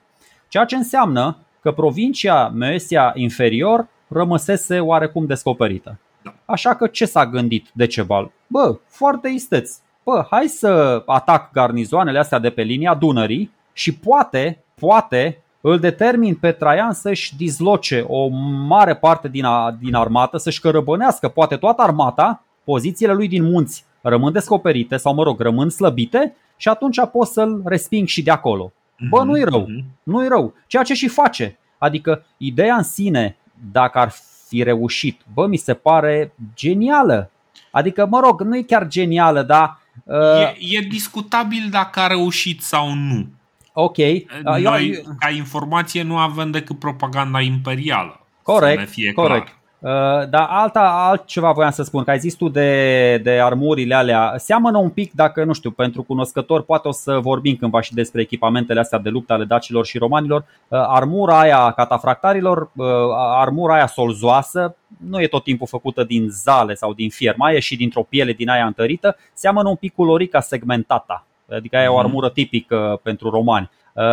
ideea e că ăștia trec Dunărea, o Dunăre care nu e așa de înghețată, din păcate. Adică da. era înghețată doar la mal și la mijloc nu era podul ăla de gheață. Și cum ai spus și tu, cai ăștia cu călăreți foarte grei se prăbușesc. Dar, bă, ce am văzut? Hai să spun, sunt nemulțumit de interpretarea uh, istoricilor care spun că cei care purtau armuri foarte grele au murit și foarte mulți au murit și foarte mulți au murit că nu știu ce, că n-au avut ca să mori înseamnă că bă, nu știu, n-ai avut timp să le scoți, da, și nu cred că poți să noți fiind atât de grele, da? Deci dacă ai armuri ușoare, mă gândesc că ajungi la mal, poți să, poți să noți. Uh, da, deci da. Uh, sunt desenați pe dești, deci cumva, ok, uh, moare păi, cavaleria în sensul că le mor cai. Păi asta spun, deci nu s-au, e o diferență mare, nu s-au înnecat, s-au scufundat între scufundare și nec e o mare diferență. Mă, eu mă gândesc tot așa, deci logic, da. răspunsurile în istorie sunt logice, Dorine, deci catafractarii ăștia roxolani, eu nu cred că erau atât de idioți încât să nu fie conștienți de riscul crăpării gheții. Ceea ce înseamnă că avea un mecanism din ăsta pentru nume Dumnezeu. Bă, poți să scapi de armura asta în 15-20 de secunde, adică nu te duci ca bolovanul la fund. În timp ce te scufunzi, ok, îți cade calul sub tine, asta e, ai pierdut un cal, dar măcar să nu pierzi și călărețul, că vorba aia, au, au ieșit pe drește, au intrat călare și au ieșit, au intrat pe șase picioare, pe patru picioare, au ieșit pe două. Adică ai timp totuși să o dai jos. Eu, eu, eu spun doar cum mi se pare logic, e o supoziție, dar uh, mă gândesc că oamenii ăștia, v-am spus, sunt antrenați, adică știu ce se întâmplă, care e situația din teren și nu se aruncă așa cu, bă, își pun dita mai armura de 50 de kg pe ei și se aruncă în uh, valurile Dunării, că n-are logică. Da, uh, e, e de asemenea uh, foarte posibil ca trecerea Dunării să se facă prin niște locuri unde Dunărea este mult prea lată pentru sau cine știe, știi, poate, poate e ceva de genul ăsta, adică nu trec neapărat printr-un loc prin care ar fi trecut în mod tipic, știi? Uh... Corect, cu asta pot să fiu de acord și locul unde se crede că au trecut catafractarii ăștia e un loc unde singura șansă și, mă rog, cealaltă coloană a dacilor care vine după aceea mai aproape cumva e prin insula Marea Brăilei unde Dunărea se împarte în mai multe brațe și atunci cumva dacă treci fiecare braț în parte e mai mică întinderea de ape. Dar așa să păi Dunărea sunt porțiuni unde Dunărea are și jumătate de kilometru, și adică e foarte, foarte lată. Asta zic, da, deci deci a, aici, aici este iarăși posibil să, să se întâmple chestia asta, deși, no, evident, Uh, atacul ăsta depinde și de condițiile atmosferice, poate a fost o iarnă mai blândă și înghețul nu a fost uh, atât de decisiv. Nu avem de unde să știm lucrurile astea, deci este clar că au ceva dificultăți uh, la traversare. Este, este sugerată și o joncțiune între trupele dacice și trupele roxolane prin, prin faptul că cel puțin, cel puțin teoretic acea armură cu solzi este asociată cu sarmații roxolani ceea ce s-ar putea să fie corect, s-ar putea să nu, nu avem de unde să știm, poate că totuși a reușit să, să, să, să folosească de alianțele lui Decebal și să cheme, să cheme trupe roxolane în ajutorul lui e posibil, na, cumva nu avem de unde să știm lucrurile astea. Ce știm însă este că acolo unde acum uh, este un, un loc pe care îl numim Adam Clisi, uh, are loc o primă, o primă luptă, da? Și uh, acea luptă, stai să vedem. Nici măcar nu contează, Dorin, acum că a fost prima, că a fost, unii zic că aia de la Nicopolis, Adnistrum a fost prima, că au încercat catafractarii mai întâi să spargă uh-huh. și să mhm. se ducă cumva în provincia Macedonia, n-au reușit cumva, garnizoanele romane au rezistat și cumva dacă ar fi fost ăștia destabilizați, veneau dacii cu sarmații aici pe la Damplisi cu grosul armatei, deci aia a fost cumva o avangardă și asta a fost altă bătălie cu grosul armatei, dar nu contează că nu avem cum să știm, da, da. nu avem cum să știm. Nu avem cum să știm, uh, știm doar că la Damplisi și asta este, asta este o poveste un pic mai lungă, așa că de ce nu? Suntem la podcastul de istorie, uh, stăm un pic să, să digerăm și această poveste. Uh, Adam Clisi este, uh, este un monument ridicat în cinstea uh, soldaților pierduți în luptele cu barbarii. Acum, și uh, cumva acolo se sugerează că ar fost barbarii trimiși uh, la inițiativa lui Decebal. Cumva Decebal este, este pomenit pe unul din, uh, uh din uh, unul din, una din uh, inscripțiile de la, găsite la Adam Clisi. Foarte important, trof, tropeul Traianii, așa cum arată acum, nu este neapărat așa cum arată arăta acum 100, 150 de ani trofeul de la, de la Adam Clisi. Adam Clisi, în primul rând, numele. De ce se numește așa? E, uh, e un nume provenit din turcă, este casa lui Adam, uh, asta înseamnă Adam Clisi. Și uh, era practic uh, o, uh, o clădire foarte mare sau o chestie care probabil era dărâmată de timp Uh, și, practic, uh, turcii i-au dat numele ăsta. Că în turcă, ok, Adam Clisi, casa lui Adam, în turcă, ok.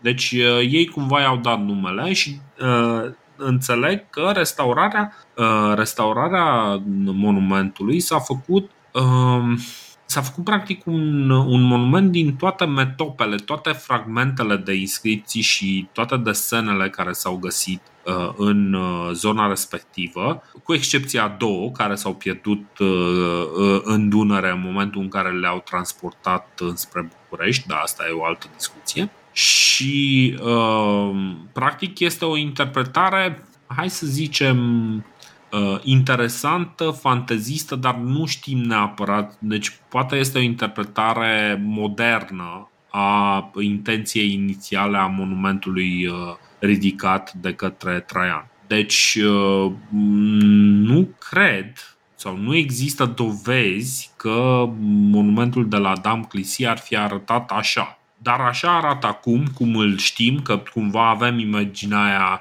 cu o chestie rotundă, o bază rotundă mare, după care avem un trunchi foarte, uh, foarte, foarte scurt și după aceea mai avem o bază, uh, o bază rotundă mai mică care simulează așa ca un fel de mini columnă pe care e pusă o statuie care probabil vrea să fie sugerată a fi uh, statuia lui Traian. În sprijinul afirmației tale, Dorine, pot să spun atâta. Mai există un singur nu știu, mausoleu, tropeu, numiți-l cum vrei, mai există un vestigiu Similar. arheologic din perioada aia care să arate atât de bine? Vă spun, nu, nu mai există și atunci normal, e legitimă întrebarea ta, bă, e foarte probabil să fi fost reconstruit, recondiționat, ranforsat și așa mai departe mult timp după aceea. Dar... Motivul, motivul pentru care. Deci, uh, asta s-a întâmplat chiar în anii 60-70, deci să nu. Uh, din 1960-1970, deci să nu, să nu credem că e o chestie care s-a întâmplat foarte uh, pe la 1700 sau. Nu, nu. Asta este o, o construcție recentă. Asta, asta trebuie înțeles. Deci, tropeul Traianii este o o reinterpretare modernă. Corect. corect. Deci nu. Adică, nu, poate există mai multă informație, din păcate. Adică, nu din păcate, dar cumva, uh, cumva uh, corect, nu se acordă aceeași atenție tropeum Traianii așa cum se acordă, uh, așa cum se acordă columnei. Da? Pentru că, nu, lucrurile nu, sunt mai mai puțin informațiile uh, conținute pe Tropeum Traianii, metopele sunt, sunt reale, metopele, uh, deci uh, fragmentele respective sunt acolo, însă nu știm exact cum ar fi trebuit să arate acel monument. Bănuiesc că este o reproducere studiată, gândită, dar, așa cum am vorbit și despre stâlpii ăia puși la înălțimi diferite în uh, cetatea Sarmisegetuza, care acea, uh, acea imagine ne-a intrat în uh, conștiința națională, dar înălțimea acelor stâlpi nu înseamnă absolut nimic. La fel și Tropeum Traiani este, este un monument care a intrat în în psihicul românilor, dar care trebuie să avem un pic de reticență față de uh, felul în care arată, nu știm dacă așa a arătat tropeul Traian și tot așa. Deci... Ca să nu ne pierdem în detalii foarte, mă rog, mai mult sau mai puțin importante, cu ce am rămas, adică ca să extrag un pic esențialul pentru mine. S-au bătut romanii cu dacii din nou, hmm? Traian a reușit să-și aducă trupele esențiale să vină și el, până la urmă a fost din nou o bătălie a, extrem de sângeroasă. Aici, da. Ok, uh, deci foarte important. Deci acum am explicat un pic uh, ce cu uh, cu Adam Clisi, cu, cu trofeul în sine. Dar trofeul respectiv știm că a fost ridicat pentru a, uh, pentru a pomeni uh, pierderile suferite de Roma într-o bătălie foarte importantă în acea zonă. Deci ăsta e motivul pentru care a fost aleasă acea zonă. Nu putem să știm de exemplu și de care sunt posibilele scenarii. Da? De exemplu, trupele astea dacice și, uh, și sarmate, uh, uh sarmate roxolane sau uh, au făcut joncțiunea aproape de Adan Clisi și poate că acolo era staționată o legiune romană care nu s-a așteptat la acest atac, ăștia au venit, i-au omorât pe toți. Nu este imposibil. Dar nu avem de unde să știm, să știm povestea asta. Sau nu i-au omorât pe toți, dar au omorât o mare parte. E foarte probabil, e foarte puțin probabil, vreau să zic, e foarte improbabil să fi fost o legiune acolo, pentru că la câte legiuni erau în tot imperiu și la câte legiuni a transbordat, a cărăbănit uh, Traian în Dacia, Imperiul a rămas aproape neapărat. Am mai povestit la mhm. episodul trecut, a, a rămas periculos de neapărat. Doar niște trupe, nu știu, așa, niște garnizoane uh, istovite. Uh, ok, dacă spui tu că o fi fost niște trupe neregulate, garnizoane, nu cred că era chiar o legiune întreagă. Da, dar mhm. cert e că într-un fel sau altul romanii au pierdut foarte mulți oameni în conflictul ăsta. Că a fost da. unul, că au fost două, că au fost trei conflicte. Nu știu, eu tot așa. De, uh, ca să înțelegeți, după ce a câștigat la Tape, Traian evident a fost salutat imperator, imperator, imperator. Mhm. A mai da. câștigat nu știu ce bătălie imperator. Acum câștigă și la Damclisi Că vine din... O să... Stai, stai, stai un pic, că acum vreau să reiau uh, scenele de pe columnă. Deci, uh, scena numărul 31 este cu daci care trec Dunărea uh, și cai care sparg podul de gheață. În scena 32 vedem cavaleria roxolană în armuri de sol și sunt arătați niște dași cum încearcă să spargă zidul unei cetăți cu un berbec. Asta s-ar putea să fie chiar la Adam Clisi. Uh, după care, scenele 23, 20, uh, 33, scuze, deci erau toate 30 ceva. Uh, 33-35 ni-l arată pe Traian care se mobilizează foarte rapid uh, undeva pe Dunăre. Deci el coboară undeva pe Dunăre și sub conducerea lui personală înfrânge catafracții sarmați după uh, uh, într-o luptă, după care câștigă o luptă de noapte.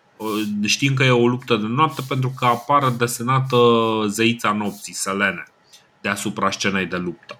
În momentul în care desenau, mai apar diverse zeități și astea ne ajută cumva să, uh, să, le, uh, să le plasăm. După care vedem, de exemplu, că și oastea dacilor este atacată tot pe timp de noapte. Sunt desenați și vreo doi daci care dorm uh, la capătul șirului de căruțe și uh, lupta are loc uh, cumva între uh, trupele din coloana mobilă adusă de Traian, că Traian a venit cu o coloană mobilă cu cavalerie, uh, cu uh, pedestrași auxiliari și cu germanii din uh, garda imperială uh, și uh, probabil că aici îi, uh, îi înfrânge. Bătălia asta are loc la Nicopolis Adistrum, cel mai probabil. Da, e aproape de actualul oraș bulgar uh, Veliko Târnovo și exact. tot așa, din punct de vedere geopolitic, e la jumătatea distanței dintre Dunăre și munții Balcani.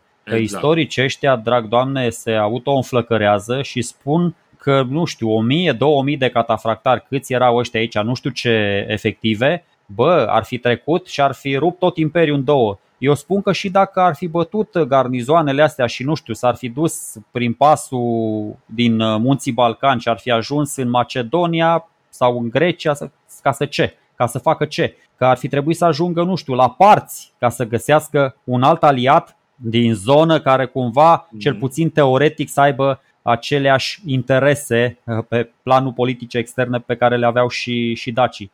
Deci exact. uh, niște interpretări din astea un pic uh, fanteziste, dar na. No. Deci clar este că Traian, uh, vedeți ce înseamnă din nou o campanie bine pregătită? Omul ăsta, dar de fapt nu doar el, că de pe vremea lui Tiberius aici s-au construit, frate, s-au construit la drumuri în dreapta Dunării de au behăit legionarii săraci. Deci au pus mm Uh, pavelă după pavelă până au făcut tot drum, au făcut sute de mii de kilometri de drumuri.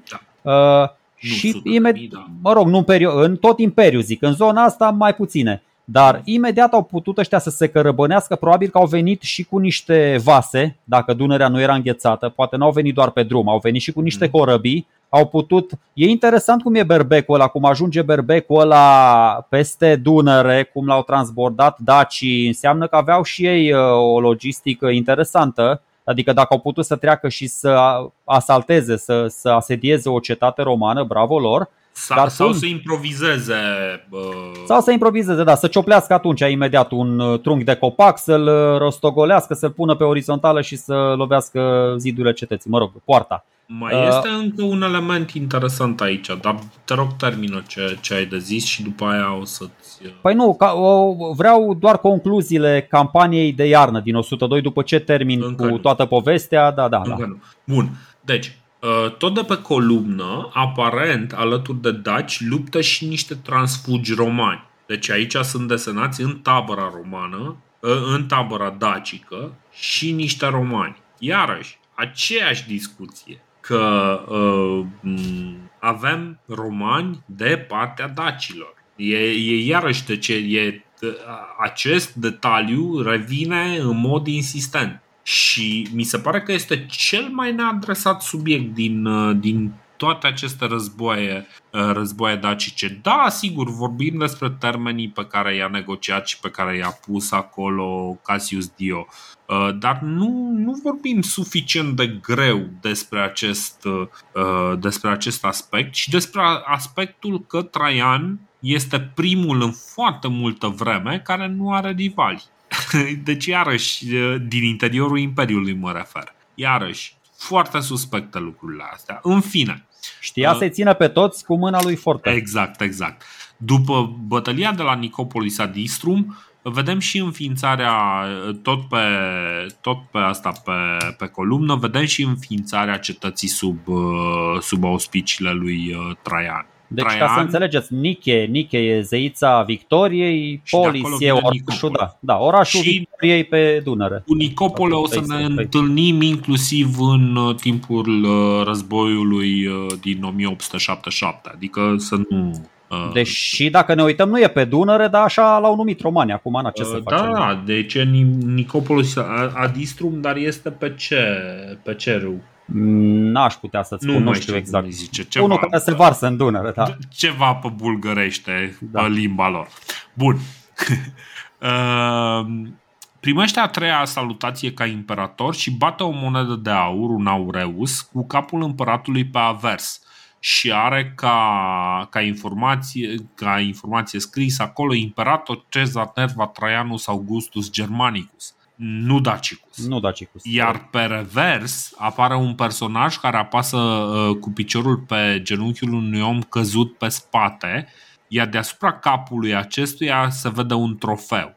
Uh, între demnitățile împăratului este înscris cel de-al patrulea consulat, care a fost primit, primit la 1 ianuarie 101, uh, dar prin faptul că împăratul încă nu poartă titlul de Dacicus, este clar că moneda este bătută uh, înainte de finalul lui 102 și Uh, este uh, practic simbolizează nu victoria finală asupra lui Decebal, ci mai degrabă biruința din iarna anului 102 asupra coaliției barbare care a atacat uh, Mezia inferioară. victoria asupra Daciei va fi reprezentată altfel pe monede. Cumva sugestia de pe columnă este că dezastrul atacatorilor este complet și că după asta roxolanii și, uh, și dacii sunt complet uh, pacificați dar mai ales uh, roxolanii și că trupele, trupele astea care au atacat au fost în totalitate distruse. Se arată acolo că unul din, unii din șefii dacilor merg la, își fac o sinucidere ritualică um, sugestii de genul ăsta. Dar uh, există o dovadă și aici e o investigație făcută de, de istorici, iarăși, uh, care ne arată că totuși uh, dezastrul atacatorilor nu e chiar complet. De exemplu, în scrisoarea lui Pliniu către Traian vorbește despre un sclav de-al lui Liberius Maximus, Uh, capturat în Mezia inferior de către uh, Susagus, care este cel mai probabil o căpetenie armată, uh, sarmată. Pliniu nu spune cine e, că probabil Traian îl cunoaște. Și zice că de la Susagus, Calidromus, așa îl chema pe sclav, a trecut pe la Decebal, care l-a trimis mai apoi în dar lui Pacorus al doilea, regele parților. Și asta înseamnă că Ok, se laudă Traian cu victoria finală, cu Nicopolis, uh, face cetate cu numele ăsta, dar uh, lauda lui este, este cumva sub semnul întrebării, pentru că ăștia au putut să plece din, din teritoriul din Mezia inferior cu sclavi, cu probabil alte, uh, altă, altă pradă de război și lucrurile nu, nu arată așa cum ar vrea Traian să arate, ca o victorie finală. Deci, iarăși, avem niște semne de întrebare în legătură cu, uh, cu mar, marele lui succes uh, militar aici. Dar să sigur nu, nu este o victorie finală, nu este o victorie finală, dar din nou este o victorie romană. Da, este chiar, din nou chiar o și la victorie limită. romană. Chiar și nu contează. Una sau două una sau chiar mai multe victorii romane, că ăștia se bat în mai multe locuri. Uh, ți-am spus, indiferent de cât de uh, sângeroasă ar fi fost bătălia sau bătăliile, uh, și dacii și roxolanii sarmați au trimis trupe destul de consistente în cadrul acestei campanii. Au mhm. sperat mm-hmm. să îi dezechilibreze puțin pe romani și din păcate nu le-a reușit strategia asta. Romanii s-au mai folosit, uh, v-am mai spus, de partea asta din Oltenia și din Muntenia, care nu știu dacă erau zone chiar pustii, dar erau demilitarizate pentru că au putut au putut să călătorească fără probleme, nu sau, adică n-au fost încetiniți de niciun eveniment uh, mai puțin plăcut sau mai războinic, au putut să vină de-a lungul Dunării și să ajungă imediat. Gândiți-vă că sunt aproape 1000 de kilometri de unde era, nu știu, poate nu sunt chiar 1000, sunt 800 de kilometri așa pe Dunăre să vii din partea elaltă de munți, de Banat până aproape de delta Dunării, e, e destul de mult. Foarte important, foarte important, uh, mie mi se pare că uh, Traian reușește să respingă atacul ăsta și eu cred că am putea să-i acordăm asta. Am putea să-i zicem că respinge atac. Corect. Nu de că îl învinge. Nu că păi, îl înfrânge. Știi? E discutabil din nou. E foarte ușor să te retragi tu ca șef de trib. Uh-huh că, ok, și tu ca șef de trib mai ai și niște sclavi pe lângă tine, nu știm într-adevăr câți războinici au pierdut și dacii și sarmații. Uh, știm doar că uh, Traian a reușit să cărăbănească destule trupe din Dacia în Moesia inferior uh-huh. și dacii până la urmă n-au mai avut nicio șansă. Adică la bătălia asta, la ultima bătălie de la Damplisi, erau și în câmp deschis, deci șanse reduse din start. Ok, mm. erau bine organizați, dar v-am spus, romanii erau o mașinărie de război greu de, de mă rog, greu să-i găsești o breșă milaneză dacă erau pregătiți și așa. Au venit mai târziu, s-au reorganizat. Uh, campania asta din 102, bun, și ce ai spus tu după aia, până la urmă, dacă vreți să vizitați Adam Clisiu, e foarte frumos acolo, e un, uh, e un monument triumfal aici, în cinstea uh, bă, cred că, ok, în, în sine monumentul triumfal este pentru soldații care au murit, soldații romani mm. care au căzut în luptă, dar cumva cred că el e ridicat să și cinstească un zeu, că ăștia toate monumentele le închinau în cinstea lui Neptun, la lui Jupiter, la lui Mars, la lui nu știu ce și cumva când ridici un monument roman care să sărbătorească sau nu știu, care are legătură cu armata romană, Uh, Mars, Ultor, fiind zeul războiului, era prin ricoșeu și, și zeul armatei romane. Bine, unui anumit tip de război. Mars Ultor este Martea, Martea răzbunător. răzbunătorul. Exact. Și da. el, practic, deci a fost în momentul în care este română, da. invocat da. Marte răzbunătorul, asta, asta sugerează că există ceva ce vrei să răzbuni. Există un afront afrontul respectiv nu a putut fi dovedit, deci există un afront pe care noi nu-l cunoaștem, știi? Pe care ăsta îl răzbună. Da, pe de altă parte aici Cassius Dio mai spune în citatul ăsta spune că numeroase triburi dacice trec de partea lui Traian deja. Uh-huh. Și s-ar putea să fie vorba, că vorbind de zona asta, s-ar putea să fie vorba de unele triburi din Muntenia și din sudul Moldovei, așa văd eu lucrurile. Așa că Decebal, după încercarea asta, rămâne doar cu nucleul dur din munții Orăștie și ceva dași prin Transilvania pentru că restul teritoriului era complet ocupat de romani. Problemul cu Cassius Dio este că uh, noi în perioada asta avem două, uh, deci două rezumate. Foarte important, două rezumate. Și uh, rezumatele uh, mai există o serie de rezumate care, eh, din păcate, nu prea se găsesc foarte ușor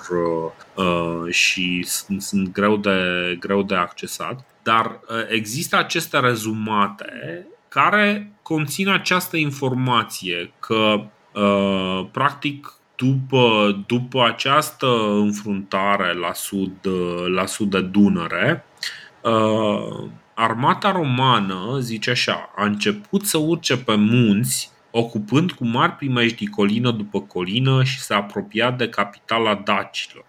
Lucius i-a, uh, i-a atacat din altă parte, el ucise mulți dușmani și prinse de viu un număr și mai mare. Asta Trebuie... e deja la finalul anului 102. Asta e deja la finalul anului 102 și ăsta este da. un alt rezumat uh, care avem, dar care în mod normal nu este publicat în corpusul, pentru că e mult prea fragmentară zona asta. Uh, ideea este că această campanie este practic prezentată pe columnă de la scena 55. Stai să văd dacă într-adevăr. Uh, da, pe la scena 52 sunt trimiți, uh, sunt uh, arătați solii veniți din partea lui Decebal și pe la, part, uh, pe la scena 54-55 încep, reîncep luptele, practic eșuează tratativele și se reiau luptele și de la 55 până pe la 72 avem practic uh, luptele, luptele foarte crâncene care se dau în anul 102 și care probabil sunt mult mai sângeroase decât, uh, uh, decât cele din, din anul 101. Solicită mult mai tare mașina de război romană și din păcate însă nu avem informații reale despre ce s-a întâmplat, cum s-a întâmplat. Ă, există, există interpretările lui ă, Radu Vulpe, care a comentat fiecare scenă în parte în, ă, în foarte mult detaliu, dar cumva lucrurile sunt, uh, uh, sunt pic. Deci vă recomand cartea lui, uh, lui Radu Vulpe, v-am dat link uh, să poată descărca de la CIMEC, de la biblioteca CIMEC-ului. Uh, deci uh, vă recomand să uh, lecturați uh, acea carte dar desigur uh, să o faceți cu uh, multă circumspecție pentru că Mm, cum ziceam, se încearcă să se scoată cât mai multă informație din ceva care real nu ne dă atât de multă informație. Da, eu vă recomand să mă ascultați pe mine, Așa, pentru că vreau să, să vă mai spun, vreau să vă mai spun două, trei chestii în legătură cu această a treia, nu, a doua. E a doua, cumva, e a doua scenă a războiului din 101-102 dintre Traian și Decebal. Prima scenă, cea din 101, am povestit-o. Uh-huh. Campania asta de iarnă este scena a doua și campania finală, în urma căreia se va și încheia tratatul de pace, despre care noi am mai spus niște lucruri, da, l-am citat pe Cassius uh-huh. Dio, e a treia scenă.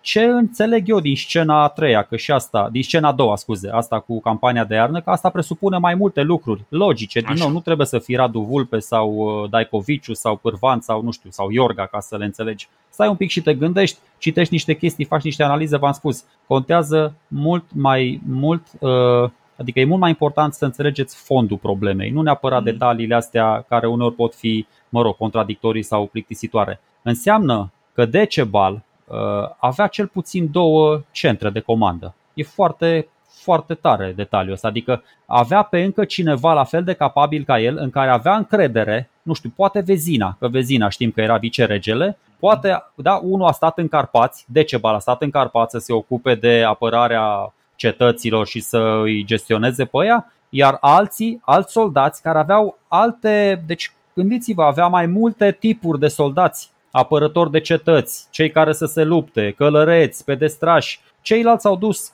na, o parte din armată cu ceilalți aliați în atacul ăsta peste Dunăre. Mi se pare foarte tare, adică ce mai înseamnă? Mai înseamnă încă o chestie, din nou mă, mă întorc la, la, o, la ideea mea, la obsesia mea cu tratatul de pace. Asta înseamnă că alia, alianța dacilor cu sarmații și cu roxolanii funcționa foarte bine și Traian a avut dreptate să considere nul tratatul de pace. Adică, Posibil. Deci, ok, bă, când tratatul ăla între Domitian și Decebal, uh, eu zic că se prevedea foarte clar ca, uh, ca Decebal să nu fie așa uh, pașnic, să nu fie în relații foarte bune. Decebal ar fi trebuit să fie la cuțite cu Roxolanii până în 101, sincer, și să se fie aliat cu ei doar după ce au fost atacați de romani, dacă chiar el spune că a respectat tratatul până în ultimul moment. Nu știm, da. nu știm sigur nici măcar cum, ar, uh, cum suna uh, tratatul inițial. Deci, păi nu știm, dar eu zic așa mi se pare mie logic. Na? Deci relațiile de colaborare mm. sigur erau mai vechi din ce văd eu. Nu cred bine, că... Bine, să... ție îți place să ții foarte mult cu, cu uh, imperiile brutale care, uh, care simulează simulează că sunt uh, rănite de către uh, populațiile mai mici, că ții și cu rușii, ții și cu romanii aici. Uh, deci a, asta, aici cumva aș zice Bă, eu țin okay, cu logica. Eu țin cu logica. Cu logica, dar logica asta este logica romană. Logica dacică este, ar putea să fie foarte bine. Unu, ok, vin ăștia care sunt, poate că oamenii pe care ei găzduiesc și care vin din partea romanilor romanii ăia care îi vedem uh, desenați aici colo că participă la campania uh, la sudă Dunăre, participă în apărarea cetăților dacice. Poate România, nu știu, poate ea ar fi trebuit să aibă de drept uh, conducerea Imperiului Roman. N-avem da, da, n-au avut-o. Păi da, da, n-au fost destul de puternici încât să o reventice. Eu nu cred păi în da, coincidențe, tu, Dorine. Trebuie să te. Nu, eu nu cred în coincidențe care este logica și care deci logică. Tu în momentul în care invoci logica, invoci logica uh, ca fiind ok, este o acțiune naturală. După Invoc care logica explici... izvoarelor scrise care există. Da? Ah. Eu nu mă bazez, adică eu interpretez ceea ce avem, nu interpretez ceea ce nu avem. Că așa dacă Corect. relativizăm totul, rămânem fără nimic. Așa putem Adevărat. să spunem, bă, nu suntem habar n-avem nimic și atunci ce vorbim? Așa să ne aflăm Bine, în treabă? Deci, Din moment ce apar roxolanii, uh, catafractarii, apar pe columnă, eu înțeleg că ți-am spus, e prea mare coincidența ca dacă ăștia apar în conjunctura asta cu războaiele dacice, între roxolanii sarmaci și daci să nu fie existat uh, un tratat de pace sau să se înființeze. Corect. Singura, singura problemă este că nu, nu știm să fie avut o interdicție de a face ei pace cu cine vor ei. Uh, mă refer la, la Daci. A, bă. Știi? Bă, Dorine, ești foarte simpatic, de serios, mi-ești drag. Deci romanii le dădeau bani ăstora ca să se prietenească ei cu... Nu știm exact care sunt condițiile, știm doar că le dădea bani. Pe bune, deci chiar nu știm care sunt condițiile tratatului de pace. Și, uh, deci, eu, eu ce zic? îți spun că, băi, nu există, deci nu poți să vii tu de partea cealaltă să zici, băi, în mod sigur uh, Decebal a călcat uh, tratatul. Că nu știm care e tratatul, corect? Bine, mă, atunci, uite, hai să-l ridic în slăb și pe Decebal. O să spun că era un tip foarte isteț.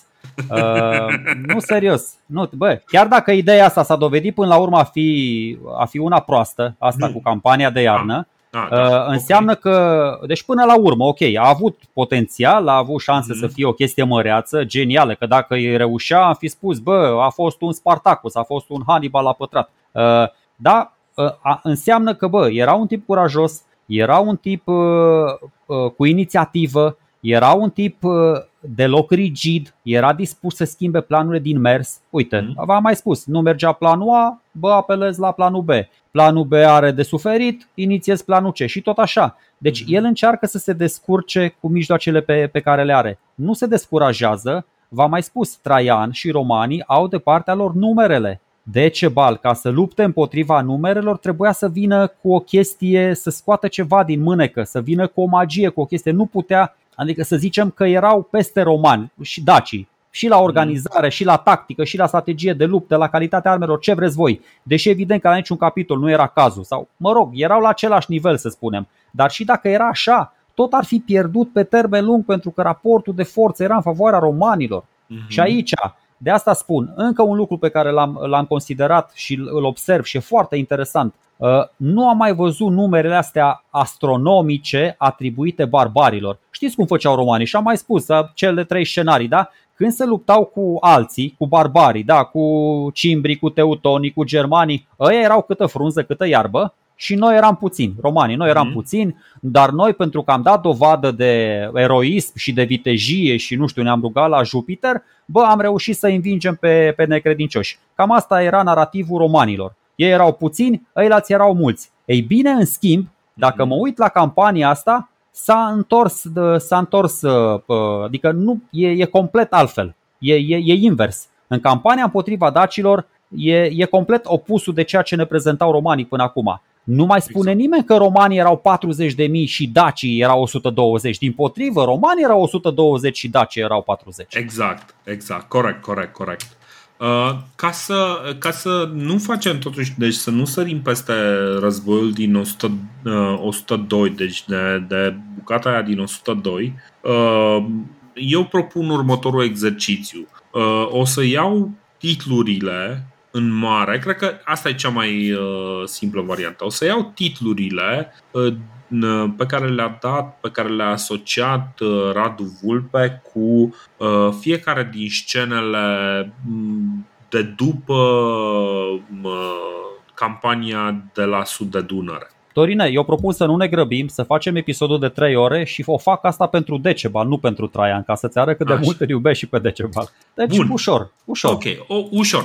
Deci, uh, uh, ca, care e chestia? Deci, mie mi se pare că, iarăși, nu am foarte multă încredere în, uh, în interpretarea, uh, în interpretarea columnei făcute fără un text lângă, dar eu zic că bă, totuși putem să ne uităm măcar să înțelegem așa bă, cum, cum are loc descriind pe scurt fiecare din scenele uh, respective. Deci uh, Traian se îmbarcă înapoi, deci după ce, după ce uh, uh, veghează asupra construcției uh, cetății Nicopol, uh, Nicopolis Adistrum, uh, se îmbarcă către Dacia și uh, debarcă și trece Dunărea cu trupe pe la Drobeta. Lucrurile astea sunt prinse în, scene, în scenele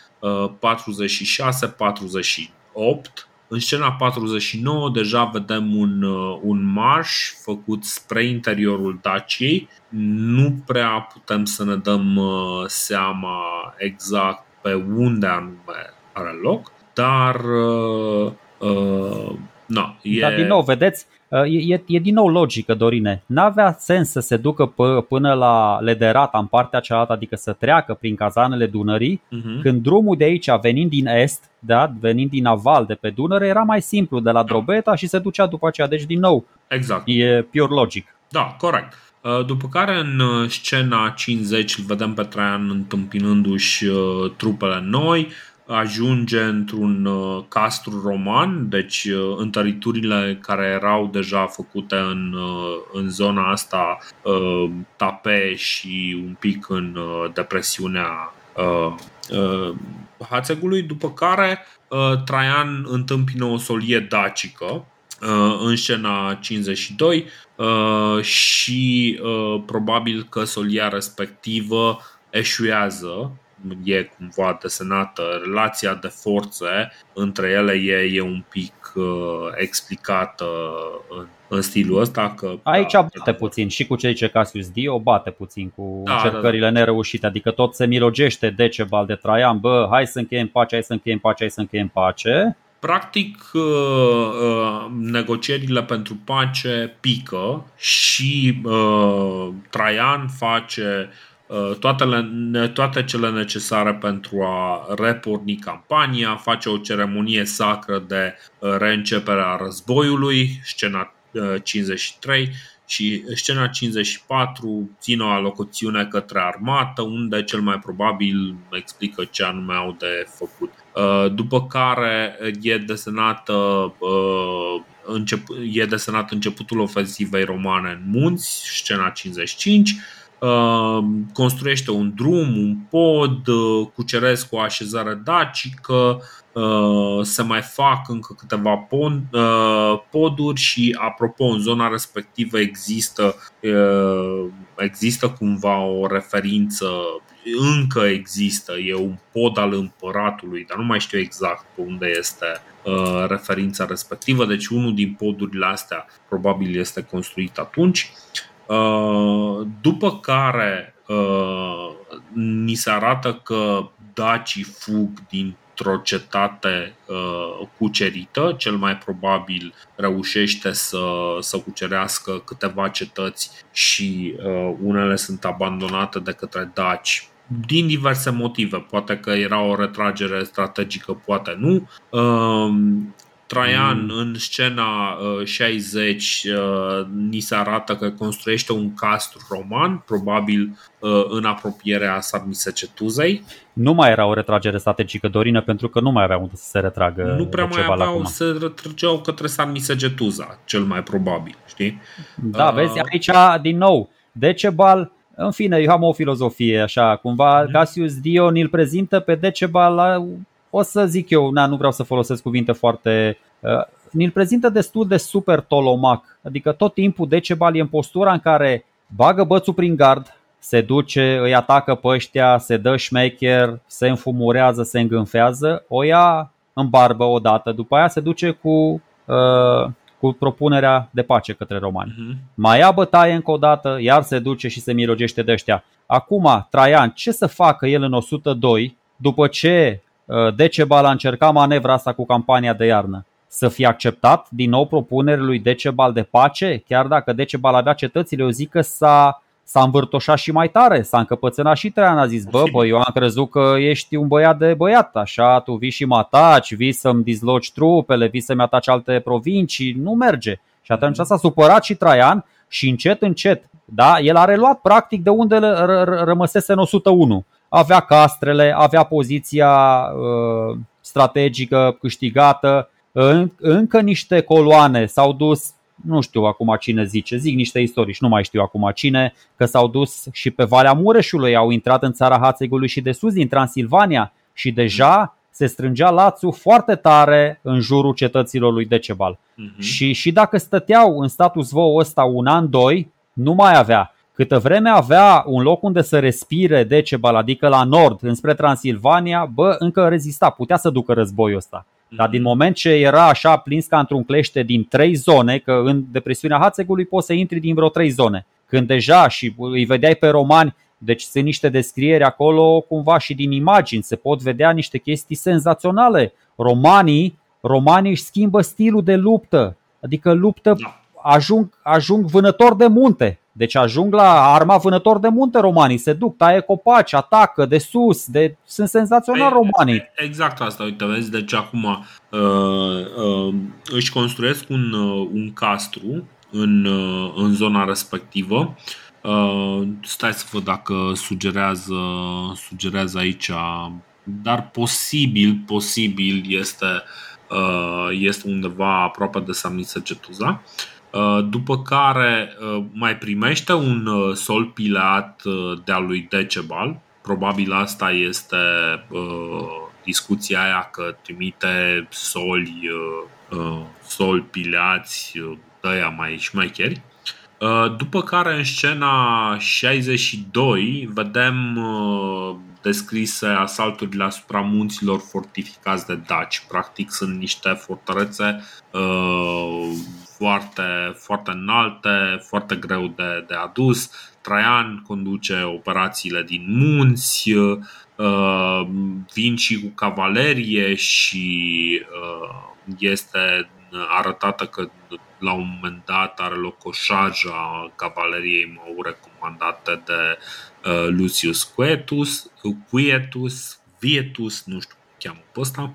Ăsta e un tip foarte tare despre care o să mai vorbesc. E un roman cu origini africane da. care apare, ăsta apare în, în fruntea cavaleriei numidiene pe coluna lui Traian. Și e făcut ecvestru mai întâi pe vremea lui Domitian și după aia pe vremea lui Traian e făcut chiar senator. Și dacă era un capitol unde dacii stăteau mai bine decât romanii, ăsta era cavaleria. Doar că Traian a rezolvat și problema asta prin aducerea cavaleriei mhm. numidiene, care știm cât de pricepută, cât de șmecher era de pe lui Hannibal, deci de 300 de ani înainte. Deci foarte tare, de aia spun. Ă, bă, Traian n-a lăsat nimic la voia întâmplării. Eu v-am spus, normal că sunt cu sufletul de partea lui Decebal, dar ă, n-am cum. Logica nu, nu minte și noi na, nu, nu vrem să mm. devenim aici foarte, foarte emoționali. În anul 102, da, tu povestești acum, uh, uh, în anul 102 romanii deja umblau prin Dacia ca vodă prin lobodă. Erau bulevarde pe aici, erau alea două trasee pe care le făcuseră ei în 101 deja, mai era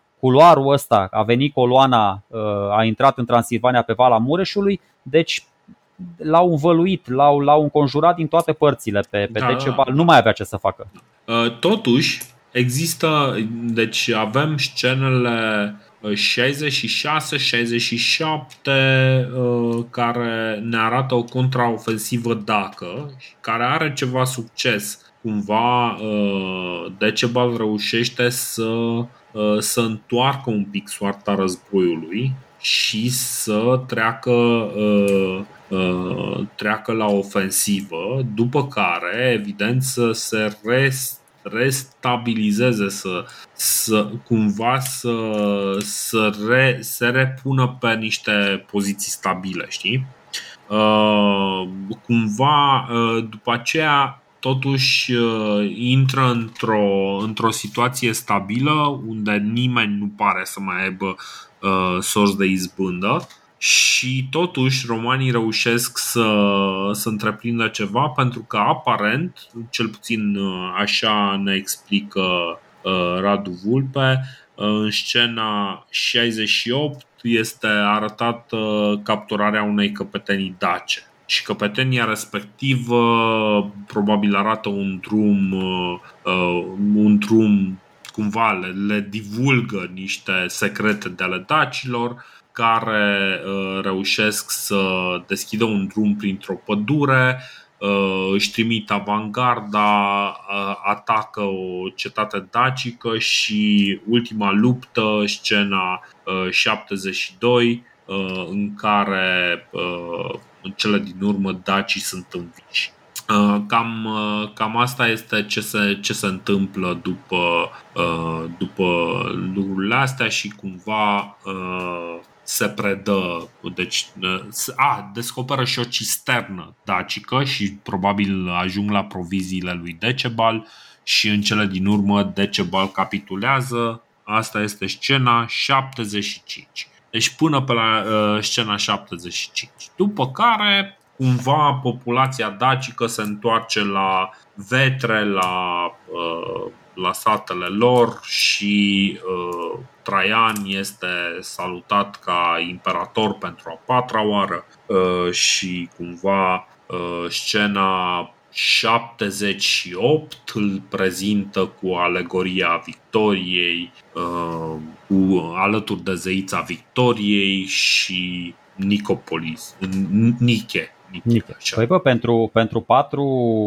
uh, deci, pentru patru titluri de imperator și-a sărbat om a fost modest și a sărbat un singur triumf. Exact, exact. Deci aici uh, este clar că uh, războiul ăsta este destul de, destul de însemnat. Vorbim totuși de uh, cât de la scena 50 până la scena 70 și 70 și cât? 78. Păi 28 da, pentru că... de scene deci și războiul ăsta a fost probabil a cântărit foarte greu în, păi, în această campanie din 102 de la finalul anului 102 mie mi se pare mai dificilă pentru că în anul 102 Traian a trebuit să cucerească toate cetățile dacice, adică mă rog, mm. cu excepția Sarmiz Cetusei, dar toate celelalte le-a cucerit și a început, mă rog, și a construit poate peste iarnă, a stat acolo și a făcut mașinările de război și le-a asamblat, dar mm. normal că alea erau cele mai, am mai explicat. De multe ori, bine, romanii le cam nimereau, romanii se pricepeau la asedii, dar mhm. în alte cazuri știm asedii și de 2, 3, 4 ani în care nu ceda cetatea respectivă, ceea ce era penibil, adică să înconjori o cetate și să nu, mă rog, n-aveau ce să, ce să facă. Ca să nu ne mai, dacă Hannibal săracul nici nu s-a apropiat așa, a fost uh, anteportes și a rămas acolo, exact. să uita la Roma și n-avea ce să-i facă. Bine, a, aici cumva se, se cam sugerează că capitularea lui Decebal are loc doar după ce uh, probabil există o trădare sau Uh, poate un, o căpetenie dacă este prinsă și uh, extrasă informația de la, uh, de la el pentru a afla care sunt slăbiciunile cetății. E greu de, de, de înțeles aspectul ăsta.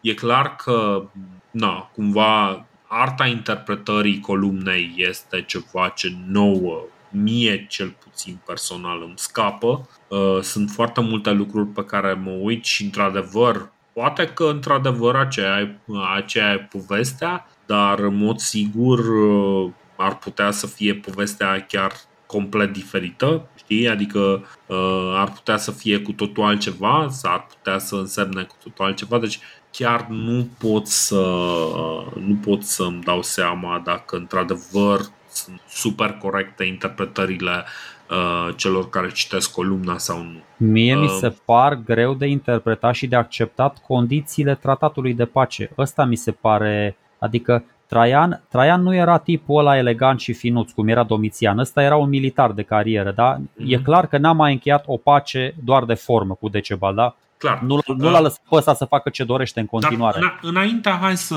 să mai avem ceva de zis despre războiul din 102? Nu, nu. A luat okay. cetate după cetate, i-a confiscat lui ăsta fica, sora, ce să zic, Bunica, ce până la urmă. Da, nu, ți-am spus, n-are logică, nu știu, nu înțeleg de ce nu s-a retras Decebal, pentru că, nu știu, dacă, dacă într-adevăr stăpânea și Transilvania, sigur mai avea niște cetăți acolo, putea să se ducă așa cum a făcut și Hannibal. Hannibal după ce Senatul Cartaginez a încheiat pace cu Senatul Roman, mhm. bă, ăsta, urându-i din toți rărunchii pe romani, ce a făcut? S-a dus în Imperiul Seleucid, s-a dus în Pont, s-a dus în Bitinia, a continuat să lupte cu romanii până la moarte, dar nu s-a deci de asta spun, dacă Decebal, eu așa cred că Decebal chiar a fost Hannibalul nostru, na, puteți să interpretați chestia asta în ce cheie doriți, dar Uh, nu înțeleg de ce a făcut pace cu ei. Nu cred nici ce spune Cassius Dio că s-a dus el și s-a îngenunchiat în fața lui Traian. Eu cred că Decebal nu s-a, nu s-a întâlnit nici cu Domitian, nici cu Nerva, nici cu Traian niciodată în viața lui. Da. I-a urât pe ăștia atât de tare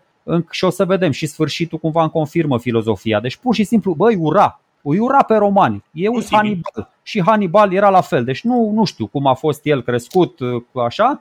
Uh, plus că avea am, am spus chestia asta și din, din anul 85-86. Avea era o firă războinică și Decebal. Nu-l dădea diplomația afară din casa. Am mai spus schimbarea de paradigmă de la Scorilo la Decebal. Și atunci semnele mele de întrebare uh, sunt în legătură cu următoarea uh, problemă. Având în vedere că situația lui Traian era infinit mai bună decât cea lui Domitian în anul 88-89, putea să-i dea lovitura de grație lui Decebal. Bă, Ok, cu tot tratatul ăsta de pace în care o să vedem că impune niște condiții dure rău de tot. Bă, de ce? Adică chiar și aceste Deci condiții nu a ale dat păcii. lovitura finală. Exact. Chiar și aceste condiții ale păcii, care sunt cor- înjositoare, sunt foarte dure pentru, pentru Decebal, bă, eu cred că dacă interpretarea asta și ce a scris Cassius Dio și tot ce e pe columnă sunt corecte, așa cum, bă, ar fi trebuit să-i dea lovitura de grație acum. N-ar fi, Exact. trebuit, n-ar fi trebuit să mai aștepte încă 3 ani. Exact. Dar uh, chestia asta mie îmi spune un singur lucru și serios, deci știu, uh, deci nu vreau sub nicio formă să pară că băi, ok, țin cu Daci. Problema este că e o gaură foarte importantă în poveste. Aici Și sunt de acord cu tine, da. Suspectez, suspectez că, deși este desenată o victorie care pare super finală, nu este chiar atât de mare. Nu e o victorie chiar atât de mare. Chiar dacă reușește să cucerească niște cetăți, nu știu dacă, uh, dacă real reușește să-l, uh, să-l înfrângă pe Decebal. Poate că Decebal, nu știu, uh, nici măcar nu, nu era pe acolo. Poate el era în altă parte. Corect. N-a, corect. N-avem de unde să știm lucrurile astea. Și în mod sigur, nu, nu-ți capitulează omul și tu faci o pace cu el. Adică nu există niciun motiv de. Nu mai există un război de ăsta unde, unde Roma să ducă să cucerească uh, cetatea, cetatea de scaun a unui imperiu și uh, după aia să zică da, da, da, deci șeful, noi ne-am luptat cu tine, dar te punem pe tine înapoi, facem o pace și care o să vedem. Păi să nu uităm când nu, i-au nu bătut, este chiar atât de nu este chiar atât de gravă. când i-au bătut pe, pe Vercingetorix, i-au bătut, l-a bătut pe Cara- Caratacu și au făcut. I-au luat pe ăștia, le-au desfințat toate regatele, i-au dus pe Vercingetorix săracul a stat vreo 5 ani în lanțuri în Roma și a fost sacrificat ceremonial după aia. Ok, Caratacu s-a salvat cu discursul ăla senzațional din Senat și l-au iertat ăștia, l-au lăsat Mhm. liber pe străzile Romei. Dar asta le-au făcut romanii regilor barbari. Da. I-au luat, nu i-au respectat, nu i-au lăsat, în, în primul rând n-au acceptat să rămână în fruntea regatelor lor. Ceea ce ți-am spus, ori s-a schimbat paradigma Imperiului, ori uh, faptul că Decebal primea cumva o legitimitate, primea mila lui Traian, însemna pentru Traian mai mult decât înfrângerea lui Decebal. Poate cum spui și tu, Decebal nu era acolo, Mhm. N-avea cum să-l prindă, n-avea cum să demonstreze tuturor celorlalți că, bă, uite, ăsta e capul și mâna dreaptă lui Decebal, gata, l-am dovedit, eu sunt mare și tare. N-avea cum încă să facă chestia asta, nu l-a strâns atât de tare cu ușa și atunci a vrut într-adevăr să le prezinte totuși celor de la Roma, senatului și poporului roman, uh, povestea asta frumoasă, bă, l-am rupt pe ăsta cu bătaia și uite care sunt, într-adevăr, a fost o victorie până la urmă, că nu- o să vedem care sunt condițiile păcii, degeaba, Mhm. oricum am... Bine, deci o, o victorie sigur că a fost, dar uh, condițiile Dar nu așa păcii categorică. Nu Cum- e, da, exact, nu pare o chestie categorică. În plus, faptul că Decebal va avea posibilitatea și, evident, nu, nu e o surpriză pentru nimeni, cei Asta care ne spun. ascultă asta, Uh, că, că, tra, că Decebal reușește să strângă suficientă energie în trei ani cât să opună din nou rezistență Romei, Asta înseamnă că ori, din nou, Traian a făcut, uh, deci uh, înseamnă că, din nou, tratatul ăsta de pace n-a fost ranforsat cum trebuie. Înseamnă că romanii n-au fost așa de serioși, exact cum a fost și Domitian. Deși, deși uh, dacii trebuiau să, să predea toate armele, nu știu, nu mai aveau mașini de război, uh, nu știu, tot ce considera Traian dubios prin, uh, prin uh, regatul lui Decebal, bă, nimic, ia, se confiscă. Mhm. Trebuiau să, deci uh, ăștia, încă o chestie foarte tare și periculos de, de periculoasă. Uh, Dacii trebuiau să, să dărâme zidurile cetăților. Bă, asta mie mi se pare cea mai dură chestie cu putință. În felul ăsta, nu doar că erai pradă ușoară pentru romani, dar erai pradă ușoară Pentru uh, oricine. uh, împotriva altor, alt, exact, altor popoare, de, bă, vecinii. Vecinii sunt pașnici doar când ești puternic. Atunci când te văd slab, vă spun eu, când ești căzut la pământ, mai vin și îți mai dau vreo două ca să fie sigur că nu te mai ridici. Mai ales că vecinii lor erau iazigi, erau Exact. uh, Bă, chiar și sarmații Roxo- roxolani, erau bastani. Tocmai, Erau- deci cu ăștia, cu ăștia sunt meseriași, adică ok, când ești puternic sunt aliații tăi, dar când ești slab, imediat ți-au dat vreo două. Uh, ce se schimbă față de Domitian radical, adică asta, mă rog, e o chestie care se schimbă, celelalte teoretic cumva poate le gândea și Domitian. Bă, nu mai avea voie Decebal să aibă politica lui externă proprie. Nu mai avea voie să facă ce vrea cu cine vrea. Bă, mă aliez cu ăia, mă aliez cu ăia, na, nu mai. Din nou, iar chestia asta, obsesia asta, Lucasius Dio, nu trebuia să se angajeze Decebal că nu mai primește fugari și dezertori de la Roma. Ceea ce, din nou, bă, hemoragia asta demografică, din nou, ridică mari semne de întrebare. Exact, exact.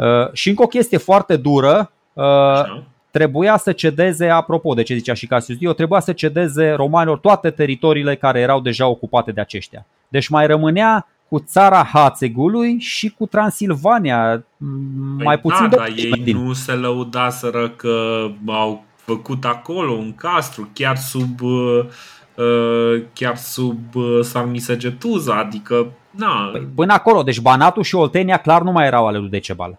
Da, Banatul și Oltenia clar nu mai erau al lui Decebal, deși o să vedem. Că... Dar de la nord de Sarmizegetusa, bă, încă era solid. Aha. Deci, adică încă era de... Adică și-a mutat uh, granița cu Imperiul Așa Roman că... la sudul, la sudul capitalei. Eh? Eu ți-am spus, de aia romanii nu i-au cucerit niciodată pe germani, pentru că germanii se puteau duce în est să fugă de ăștia cât voiau. Veneau ăștia, treceau Rinu, se duceau, da mă fraților, veniți, ne ducem până în Utlanda, ne ducem până în Scandinavia, ne ducem până la Marea Albă, lăsați ei, că când, când treceți înapoi noi ne întoarcem. Și dacii, dacă, nu știu, că aveau puțin, dar de aia, de fapt nu, că am dreptate, că și dacii, de aia au rămas și daci liberi, că romanii nu puteau să se ducă până unde să se ducă, până la Oceanul Arctic, după ăștia n-aveau cum exact. să-i prindă chiar pe toți. Și exact. cam ăsta va fi, cam ăsta va fi status quo în următorii trei ani. Unul în care Traian îi arată lui Decebal cine șeful, uh-huh. bă, dar fără, vezi, asta e și nelămurirea mea și într-adevăr și, și se... de, Decebal îi arată că ok, nici șeful nu este chiar atât de puternic cât, uh, cât crede el. Păi uh, vezi, deci, uh, nu-mi dau, seama, nu dau seama dacă accentul, deci într-adevăr acum, acum Decebal este în adevăratul sens al cuvântului un rege client. Da. Dar, dar nu-mi dau seama dacă accentul e mai mult pe client sau mai mult pe rege. O să aflăm în episoadele următoare. Exact. O să recitesc uh, cumva ca o, ca o încheiere cronologică uh, care este, uh, care este concluzia, deci care sunt condițiile acestei poci. Așa că, fără tragere de inimă, Decebal a fost de acord să-și predea armele, mașinăriile și inginerii, să dea înapoi dezertorii, să demoleze forturile și să se retragă din teritoriul capturat, ba chiar și să aibă aceiași prieteni și dușmani ca romani. A promis să nu găzduiască dezertori, nici să nu ia sub comanda sa soldați din Imperiu, pentru că își formase cea mai mare și cea mai, și mai bună parte a armei sale, a, a armatei sale convingând oameni din teritoriul roman să îi se alăture. Și el a trimis soli în această privință către Senat, astfel încât pacea să fie stabilită prin acea instituție. Deci, eu, ca să, ca să închei cu, cu treaba asta, cumva mi se pare că ce este cu adevărat interesant de aici este că Traian nu este într-o situație foarte confortabilă. Sunt, sunt acolo niște semne de întrebare pe care Traian le are și pe care nu reușește să le pună. Uh, adică nu că nu reușește, le ascunde foarte bine în toată propaganda care rămâne în, uh, în spatele lui. Uh, nu avem informații de ce se alătură atât de mulți dezertori uh, dacilor.